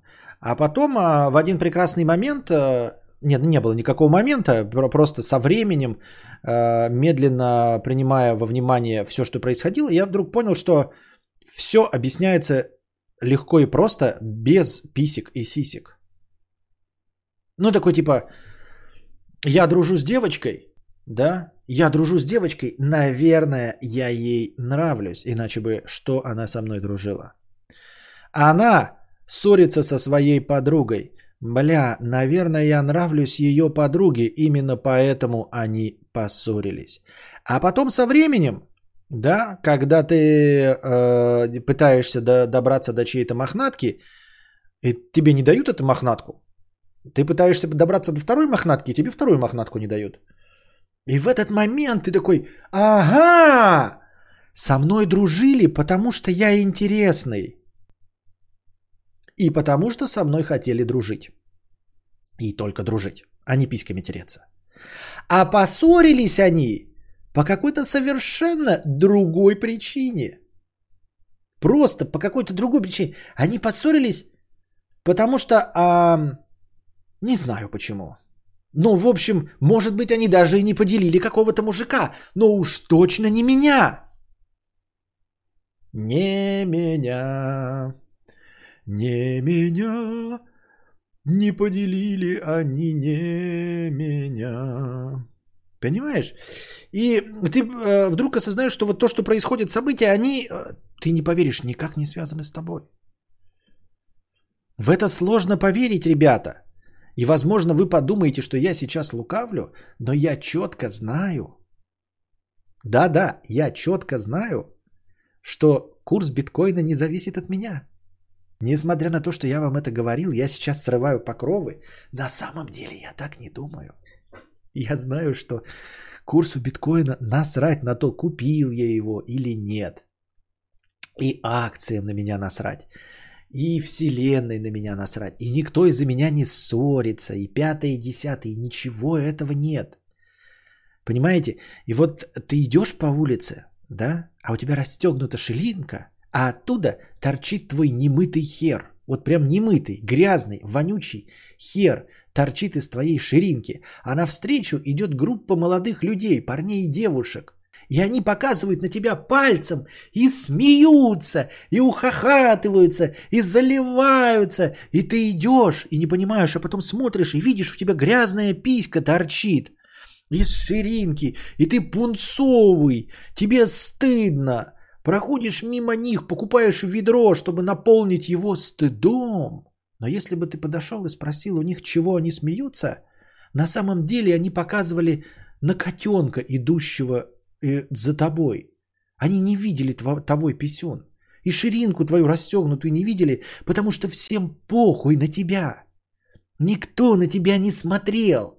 Не видел никто ни твоей ширинки, ни твоего немытого хуя. И смеялись они не над тобой, просто потому, чтобы для того, чтобы посмеяться над тобой, тебе нужно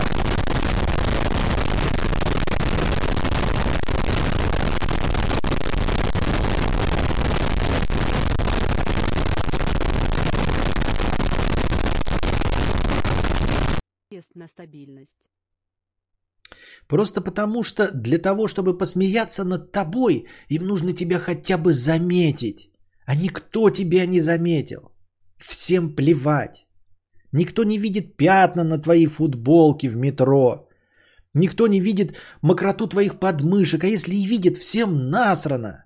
И улыбаются они не от этого. Всем все равно. Причины всегда есть какие-то другие. Тут такие дела. Это как когда мимо тебя идет пара девушек и начинают ржать, но не про тебя. А вот, значит, да, да, про это говорить. Я про это и говорю.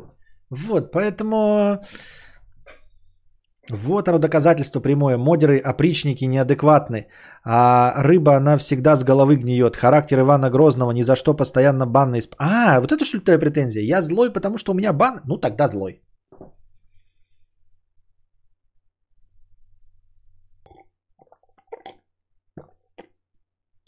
Кадавр, тебе про SnowRunner говорили. Так а я что-то не понял, нахуй нужен? Мне типа неинтересно вообще в SnowRunner играть. Кадавр, ты просто в молодости нерешительный был, э, считаю, так очень... Нет, я смазливый, я не про это говорю. А Я симпатичный был, да, я и сейчас симпатичный мужчина в самом рассвете сил. Почти как Тони Сопрано. Э, Особенно телосложением. Вот. Э, Дело не в этом. Я про то, что ну, мир вокруг нас не вертится. И я, возможно, кому-то нравился, но точно не этим подружкам, понимаешь? То есть не все обусловлено борьбой телок за меня. Вот о чем речь. Нет, не про то, что я не могу кому-то там нравиться. Я мог нравиться, да, действительно. И, возможно, двум девочкам нравился из всего города. Но они не были друг с другом знакомы, и мы там, и я с ними не был знаком. Ну, в общем, понимаете, да, о чем речь. Э, вот. А конкретно у этих, э, и тех, кто со мной общался, не было ничего ко мне. Вот, например. Например. Вы только посмотрите, какой мудрец лучезарный и позитивный, когда задвигает про то, что всем плевать на тебя. Мне так один раз помахала тянка, которая мне нравилась. Я, конечно, помахал в ответ, а потом понял, что махала не мне. У, у меня у друга такая была. Классика истории. Вот ее все время рассказывают, у всех есть эта история на эту тему. И ты все время слушаешь и думаешь, ну не может быть, это из какой-то комедии. У моего друга была такая история э, позорного ведра стыда когда ему помахала старшая сестра э, одноклассника. Ну, старшая на год или два, естественно, на год или два это, понятно, красивая, да? Вот, и она точно его знала. И, э, и вот он э, в автобус сел и видит, э, и в, ну, в автобусе сидит на сиденье, и она, значит, стоит и смотрит на него и машет. И он такой, что? Посмотрел рядом с собой, никого нет, и тоже помахал. Привет, и разулыбался. А потом краем глаза увидел, что на заднем сиделе эм, э, ей машет другая девушка, тоже ее возраста, скорее всего, ее подружка.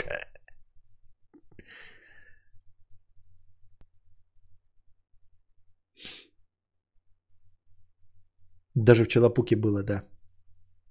Так что, ребята, если вам от 16 до 48 и вам машет какая-то телка, пусть даже знакомая телка, но не сильно знакомая, и вы думаете, что она машет вам, нахуй надо, не отвечайте, ребята. Если только вы не стоите один в поле, и то обернитесь три раза и проверьте, что в поле больше никого нет, и что у этой женщины нет дальнозоркости, она не видит кого-то в 8 километрах от вас, или призрака в доме на холме. Тут главное вовремя сделать вид, что ты и, и- и не ты, и ты, ты и не ей махал. Мгм.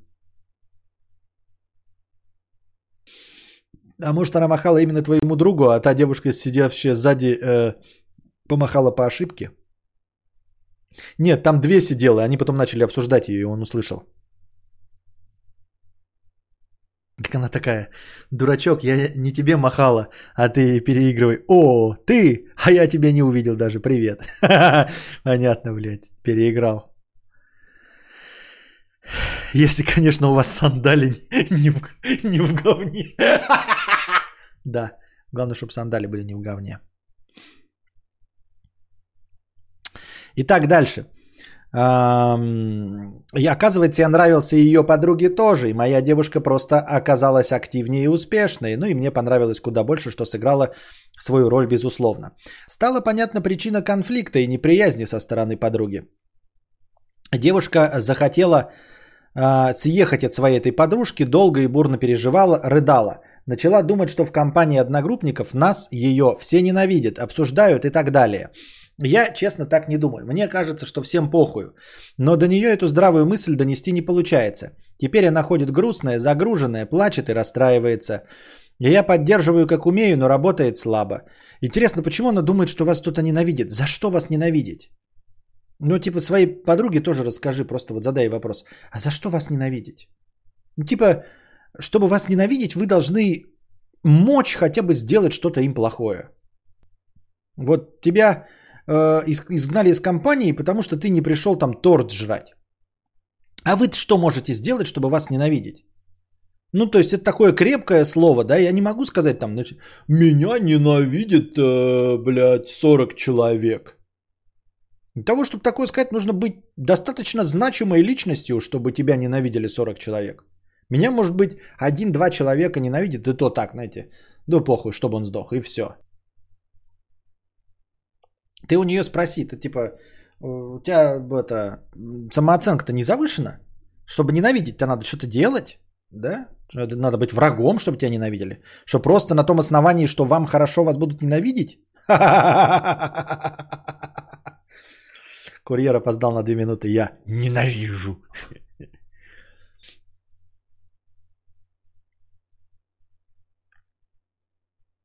Еще Варик с баллона ее задуть. Вот это тупость, блядь. Просто такой, знаешь, она помахала не тебе. Ах ты, сука, из баллона ее залил. Не, ну это хуйня полная. Это я не рекомендую. Это просто шутка юмора тупая.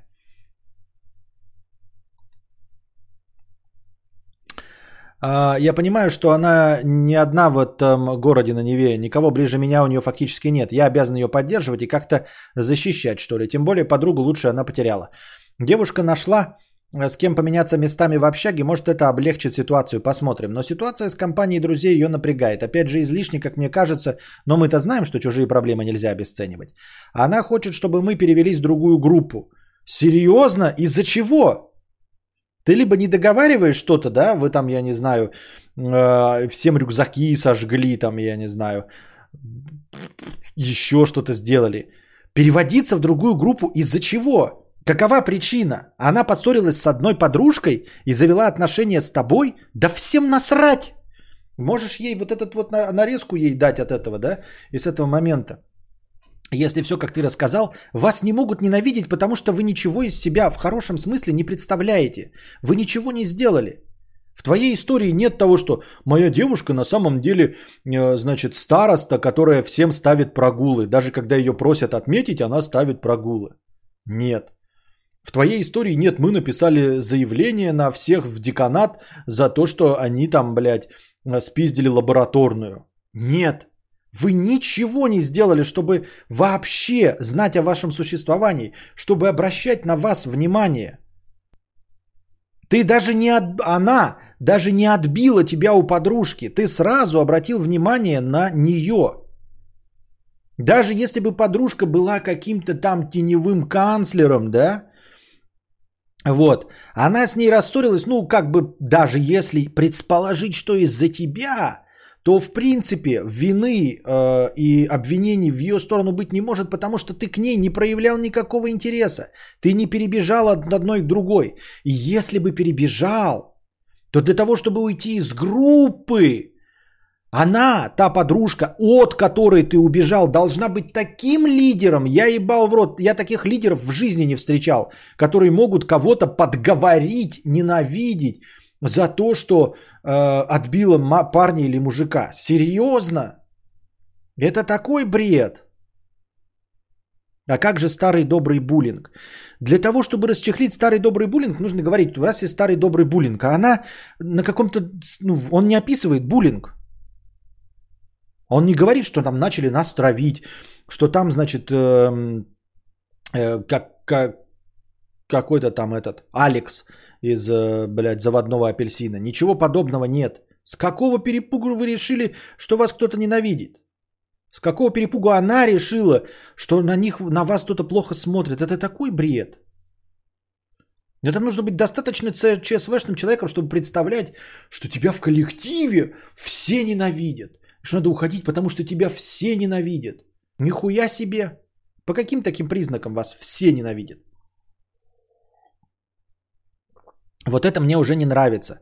Потому что мне, во-первых, плевать на пассажиров, и мне такое отношение кажется правильным. А во-вторых, я сразу оговорюсь, у нас все прекрасно. Мне она очень нравится и с ней очень нравится, но то, что я скажу, прозвучит не слишком этично. Во-вторых, мы же встречаемся всего пару месяцев. Вдруг что произойдет? Мы расстанемся, а лимит перевода в другую группу исчерпается. Мне бы очень не хотелось расставаться, но в жизни всякое бывает, верно? Не нужно потакать просто дело не в этом. Э, расстаемся, любовь до гроба, не просто это, это потакание каким-то слабостям паникерским. Нет абсолютно никаких причин предполагать, что вас кто-то ненавидит. А даже если ненавидит, что для этого что-то делается. Если ей не хватает друзей, пускай заводит себе друзей в другой группе. Это милости просим. Пускай ходит на факультативы, в театральные э, у вас какие-нибудь кружки, КВН и заводит там друзей, если ей не хватает друзей. Я не понимаю, в чем вообще проблема может быть. Потому что когда я учился в ПТУ, я дружил просто с людьми. Не было э, привязки к группе.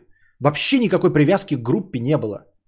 Типа, ну ты знакомишься, ну потому что вы можете не пересекаться где-то, да, с кем-то в общаге ты знакомишься, дружишь, с кем-то. Так, это не школа. Что за бред? Не нужно потакать просто вот этому паникерству и шизе какой-то, да? Ну не шизе, ну ты понял. А, в этом плане я с тобой соглашусь, но не из-за твоих конструктивных соображений о том, что отношения могут закончиться и лимит переводов, а просто потому, что это лютый бред.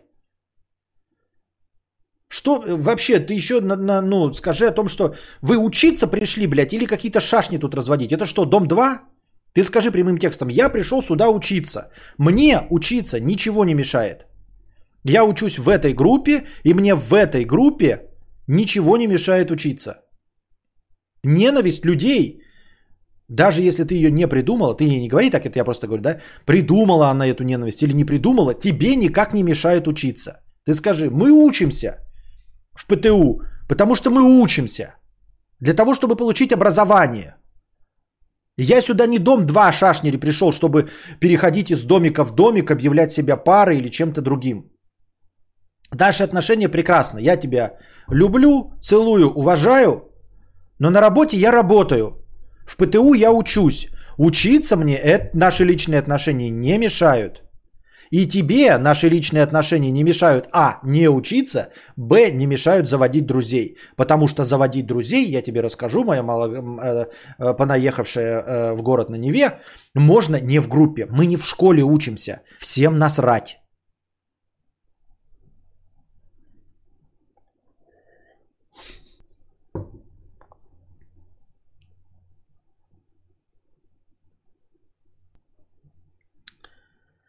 Не была бы она такой эмоциональной и не воспринимала бы так близко к сердцу, было бы проще, но мне с ней было бы не так интересно. Так вот, суть в том, что отношения в коллективе сопряжены с большим количеством трудностей, но с другой стороны, где еще находить отношения не самому общительному и социально активному человеку?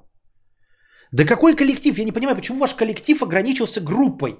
Мы что, в школе? Я вот этого не понимаю. Я сам э, ограниченный человек, вообще не люблю экстраверт. Но я общался, когда я общался, не ограничивался группой. Как, как, какой-то бред.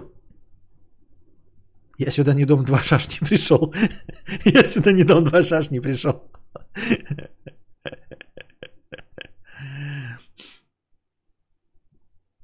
Пока не получается отговорить ее, но я буду пытаться. Не была бы она такой э, эмоциональной и воспринимала... Я уже читал. И я довольно симпатичный. Я довольно симпатичный. Я горю, как агония, у меня агония. Я довольно симпатичный, не самый тупой, но потому что сижу на подкастах, понятно, что не социоблядствую. А чилю за компухтером в основном. Да посматриваю фильмы в ютубчике. И ютуб и поигрываю с друзьями в игры. Предыдущие два раза тоже были в коллективе. Один раз в школе, другой раз на курсах языка. Первые закончились в школе и было неприятно и неудобно. Вторые, благо, закончились после окончания курсов. Надеюсь, у тебя есть какие-нибудь комментарии, что-нибудь полезное для меня и для нее. Я надеюсь, интересно для зрителей. Простите за объем и духоту. А, по этим отношениям меня еще несколько вещей волнует. Может, решусь рассказать в донатах попозже. Ну вот, в принципе, мы обговорили все, что можно было. Как я уже сказал, это как, какая-то смахивает на какую-то истеричную реакцию. Я ни в коем случае не оцениваю твою, но как вот ты описал, это похоже просто на какую-то истеричную реакцию. И по тем данным, что есть, это какой-то бред. Некому и не за что вас ненавидеть, просто-напросто. И подруженца, ее соседка, просто не может перенастроить э, группу против вас, чтобы вас ненавидели. Ну, это ну, почти невозможно. Непопулярное мнение. Если кто-то говорит, что я довольно симпатичный, значит точно урод говна. Я думал, что фотки приложил в простыню.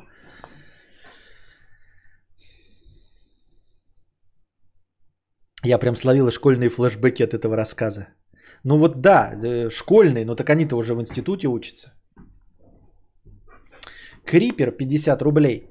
Я когда сильно приболею, в голове прокручиваю свои похороны. Думаю, что стоило бы книгу написать со своими мудростями за все прожитые два десятилетия. Лайк, если было так же. Спасибо. Неклассический разумист 50 рублей с покрытием комиссии. А, пытаться забыть значит постоянно помнить. Овца, потрепанная псами, волку больше не интересна. Я не ревнивый, я просто привык быть единственным. Никогда не бойся проиграть, но всегда готовь туза. Лучше с кентами на Volkswagen Polo седан влажный бетон, чем с чертями на гелике.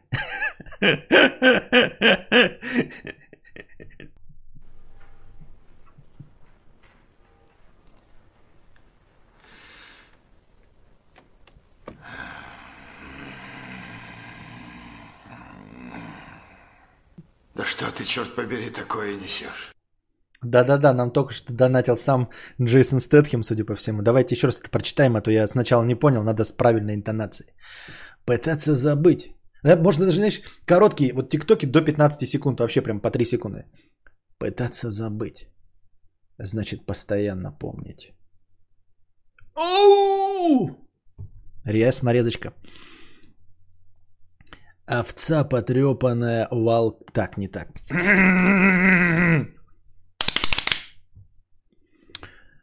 Овца, потрепанная псами, волку больше не интересно. Ау!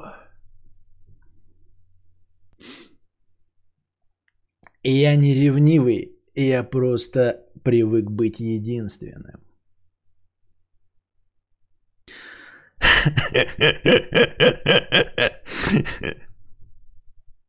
Никогда не бойся проиграть, но всегда готовь туза. А не, не так.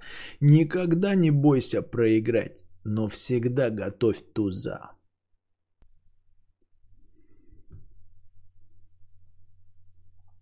Лучше с кентами на Volkswagen Polo седан влажный бетон, чем с чертями на гелике.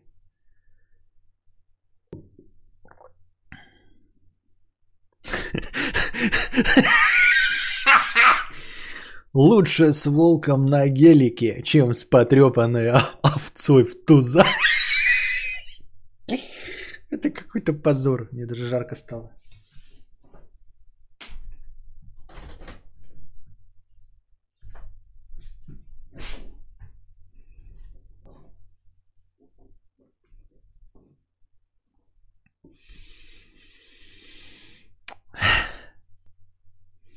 Фанерное небо Парижа 200 рублей. Ой.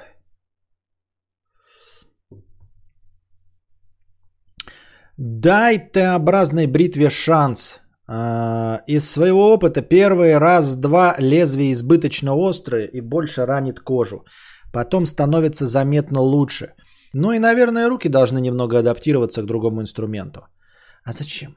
Ну зачем мне давать шанс Т-образной бритве? У меня есть бритва. Зачем мне давать шанс? Ну типа, зачем? Что, моя жизнь от этого станет ка- качественно лучше? Что я не верю в это. Помни, если тебя съели, у тебя все равно есть два выхода.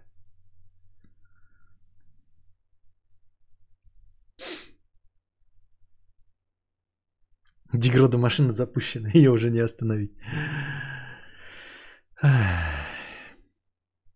Кошка-котик 100 рублей.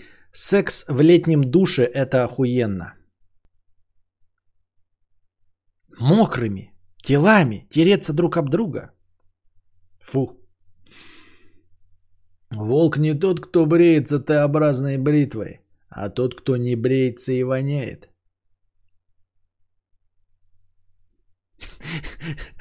Да-да-да, у тебя все равно есть два выхода. И первый – быть шоколадкой на выходе. Андрей Баталов, 1500 рублей с покрытием комиссии. Спасибо за покрытие комиссии, Андрей Баталов. 1500 рублей сработало. Тест на стабильность. Тест на стабильность пройден.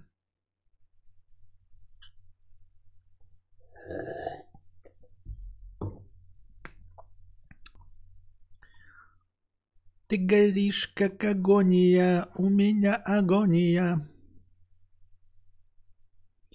Обстановка по кайфу. Мы с тобою танцуем.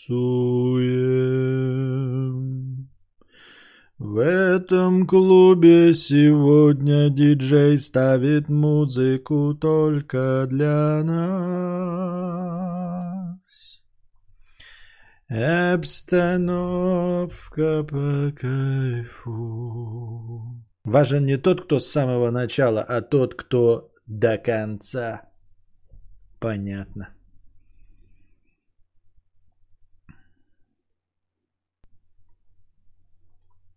Блядь, зашел в чат Телеграма, там какая-то, блядь, картинка, я смотрю на нее и туплю, и не могу понять, что это за хуйня, блядь. Не буду больше смотреть Телеграм. Алло, вы что, там не проснулись еще, не могу понять. Так. А сколько весит этот Car Mechanic Simulator 2018, интересно мне знать. Может быть, сегодня же его и попробовать? Сколько стоит мудрая психология и мудрые консультации? Мне кажется, мне это надо. В смысле, что? Мудрое что? Прием у меня стоит 70 тысяч. Не, ну ладно, это, конечно, перебор. Это у Вероники Степановой 70 тысяч. 50 тысяч. 45-минутный сеанс у меня стоит 50 тысяч. Детка, запомни одну фразу. Все будет, но не сразу. 10 гигов, понятно. Ну, меньше тебя, Кость. Извините, что? Мудрость кадавра бесценна. Что? 10к в час, ты же говорил. Ну, мало ли, что я говорил, ебать. Цены меняются. Доллар растет. Говорил? Да. Не спорю. Когда водила протянул ауф, все мои волки делают аукс. Только настоящий волк смотрит на картинку в чате Телеграма и не может понять, что это за хуй. Прием анимешника тоже 45. Почему 45? Я говорю 50, он говорит 45. Я говорю, прием стоит 50, а прием анимешника тоже 45. Нихуя ты торгуешься, я ебал. Дайте мне на 2,5 минуты. У нас тут групповая терапия. Прием анимешника это Рассинган. Ну вообще, как бы, для чего тебе нужен прием? Для чего тебе нужен прием? Вот если тебя на аватарке аниме, вот это уже диагноз, как бы. То есть, что ты еще хочешь получить? Диагноз уже есть. Это, в принципе, да, если вы не знали, э, э, есть, ну, там, например, шизофрения, да, там, например, шизофазия, да, там, эм, ОКР, да, и такой же есть вот там э, а, а, аниме на аватарке. Это уже э, принятый Всемирной организацией здравоохранения устоявшийся термин для обозначения э, заболевания. Так что, в принципе, что ты еще хочешь получить?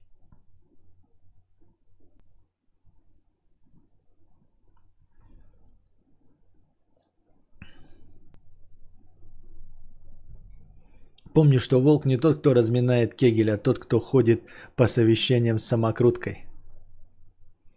Аниме на авиа, на авиа. Здоровья маме. Ура, диагноз по аватарке.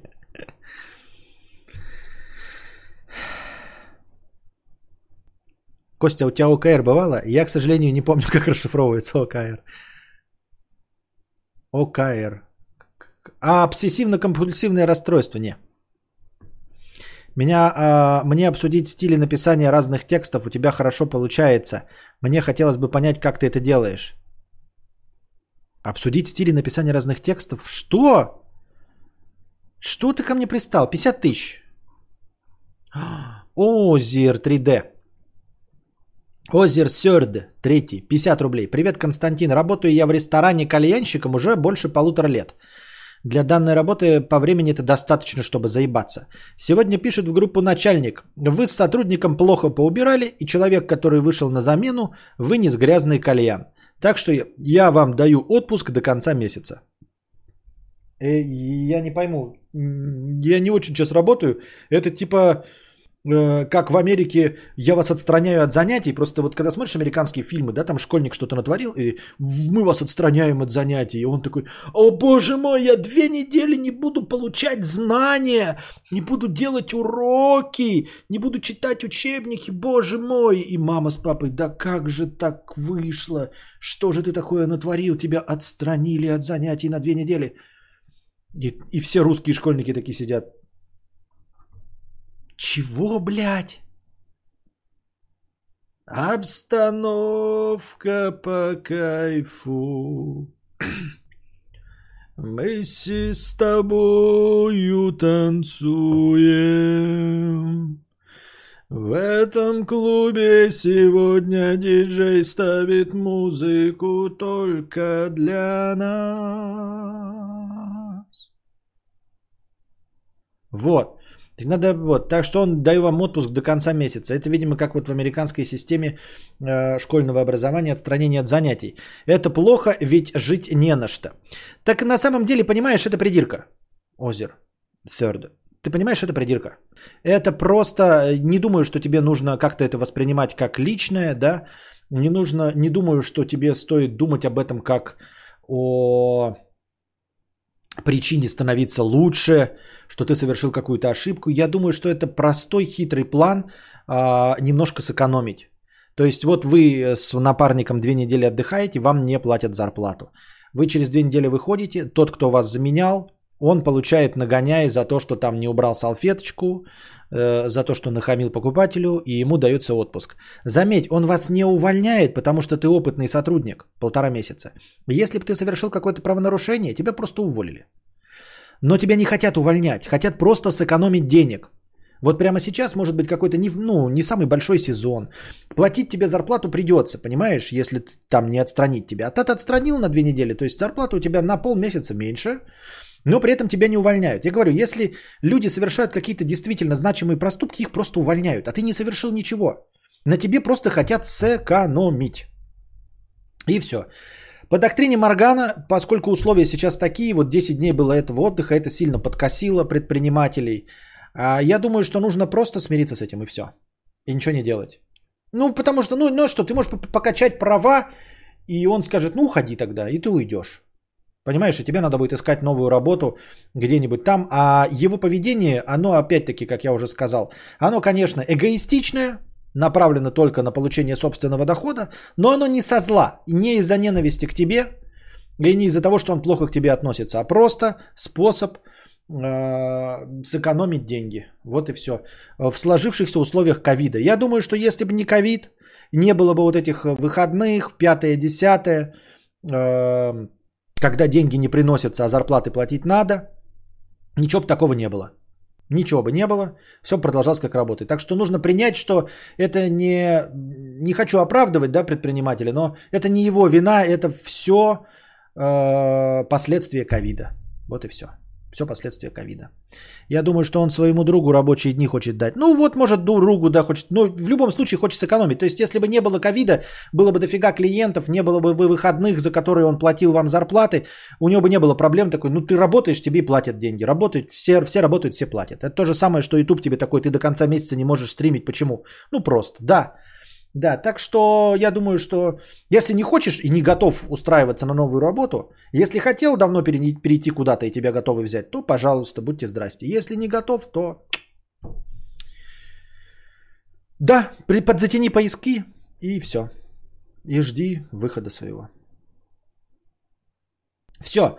На этом наш э, блестящий подкаст закончен. Надеюсь, что вам понравилось. Мы досидели до конца хорошее настроение. Плюс еще в начале я там докидывал. Вот, э, не знаю, готовы ли сегодня вы к кино. Ну, в смысле, если кто-то задонатит, то, может быть, можно посмотреть, потому что еще рановато. Я сейчас же попробую за себе за бешеные деньги купить э, Car Mechanic симулятор. Буду ли я его стримить или не буду, я не знаю. Хотите ли вы стрима? Я тоже не знаю. Никто ничего не знает. Будем в подвешенном э, состоянии сам себе придумывать что-нибудь. А пока держитесь там. Вам всего доброго. Обо всех оповещениях смотрите в Телеграме хорошего настроения и здоровья. Приносите добровольные пожертвования завтра на подкаст. Пока.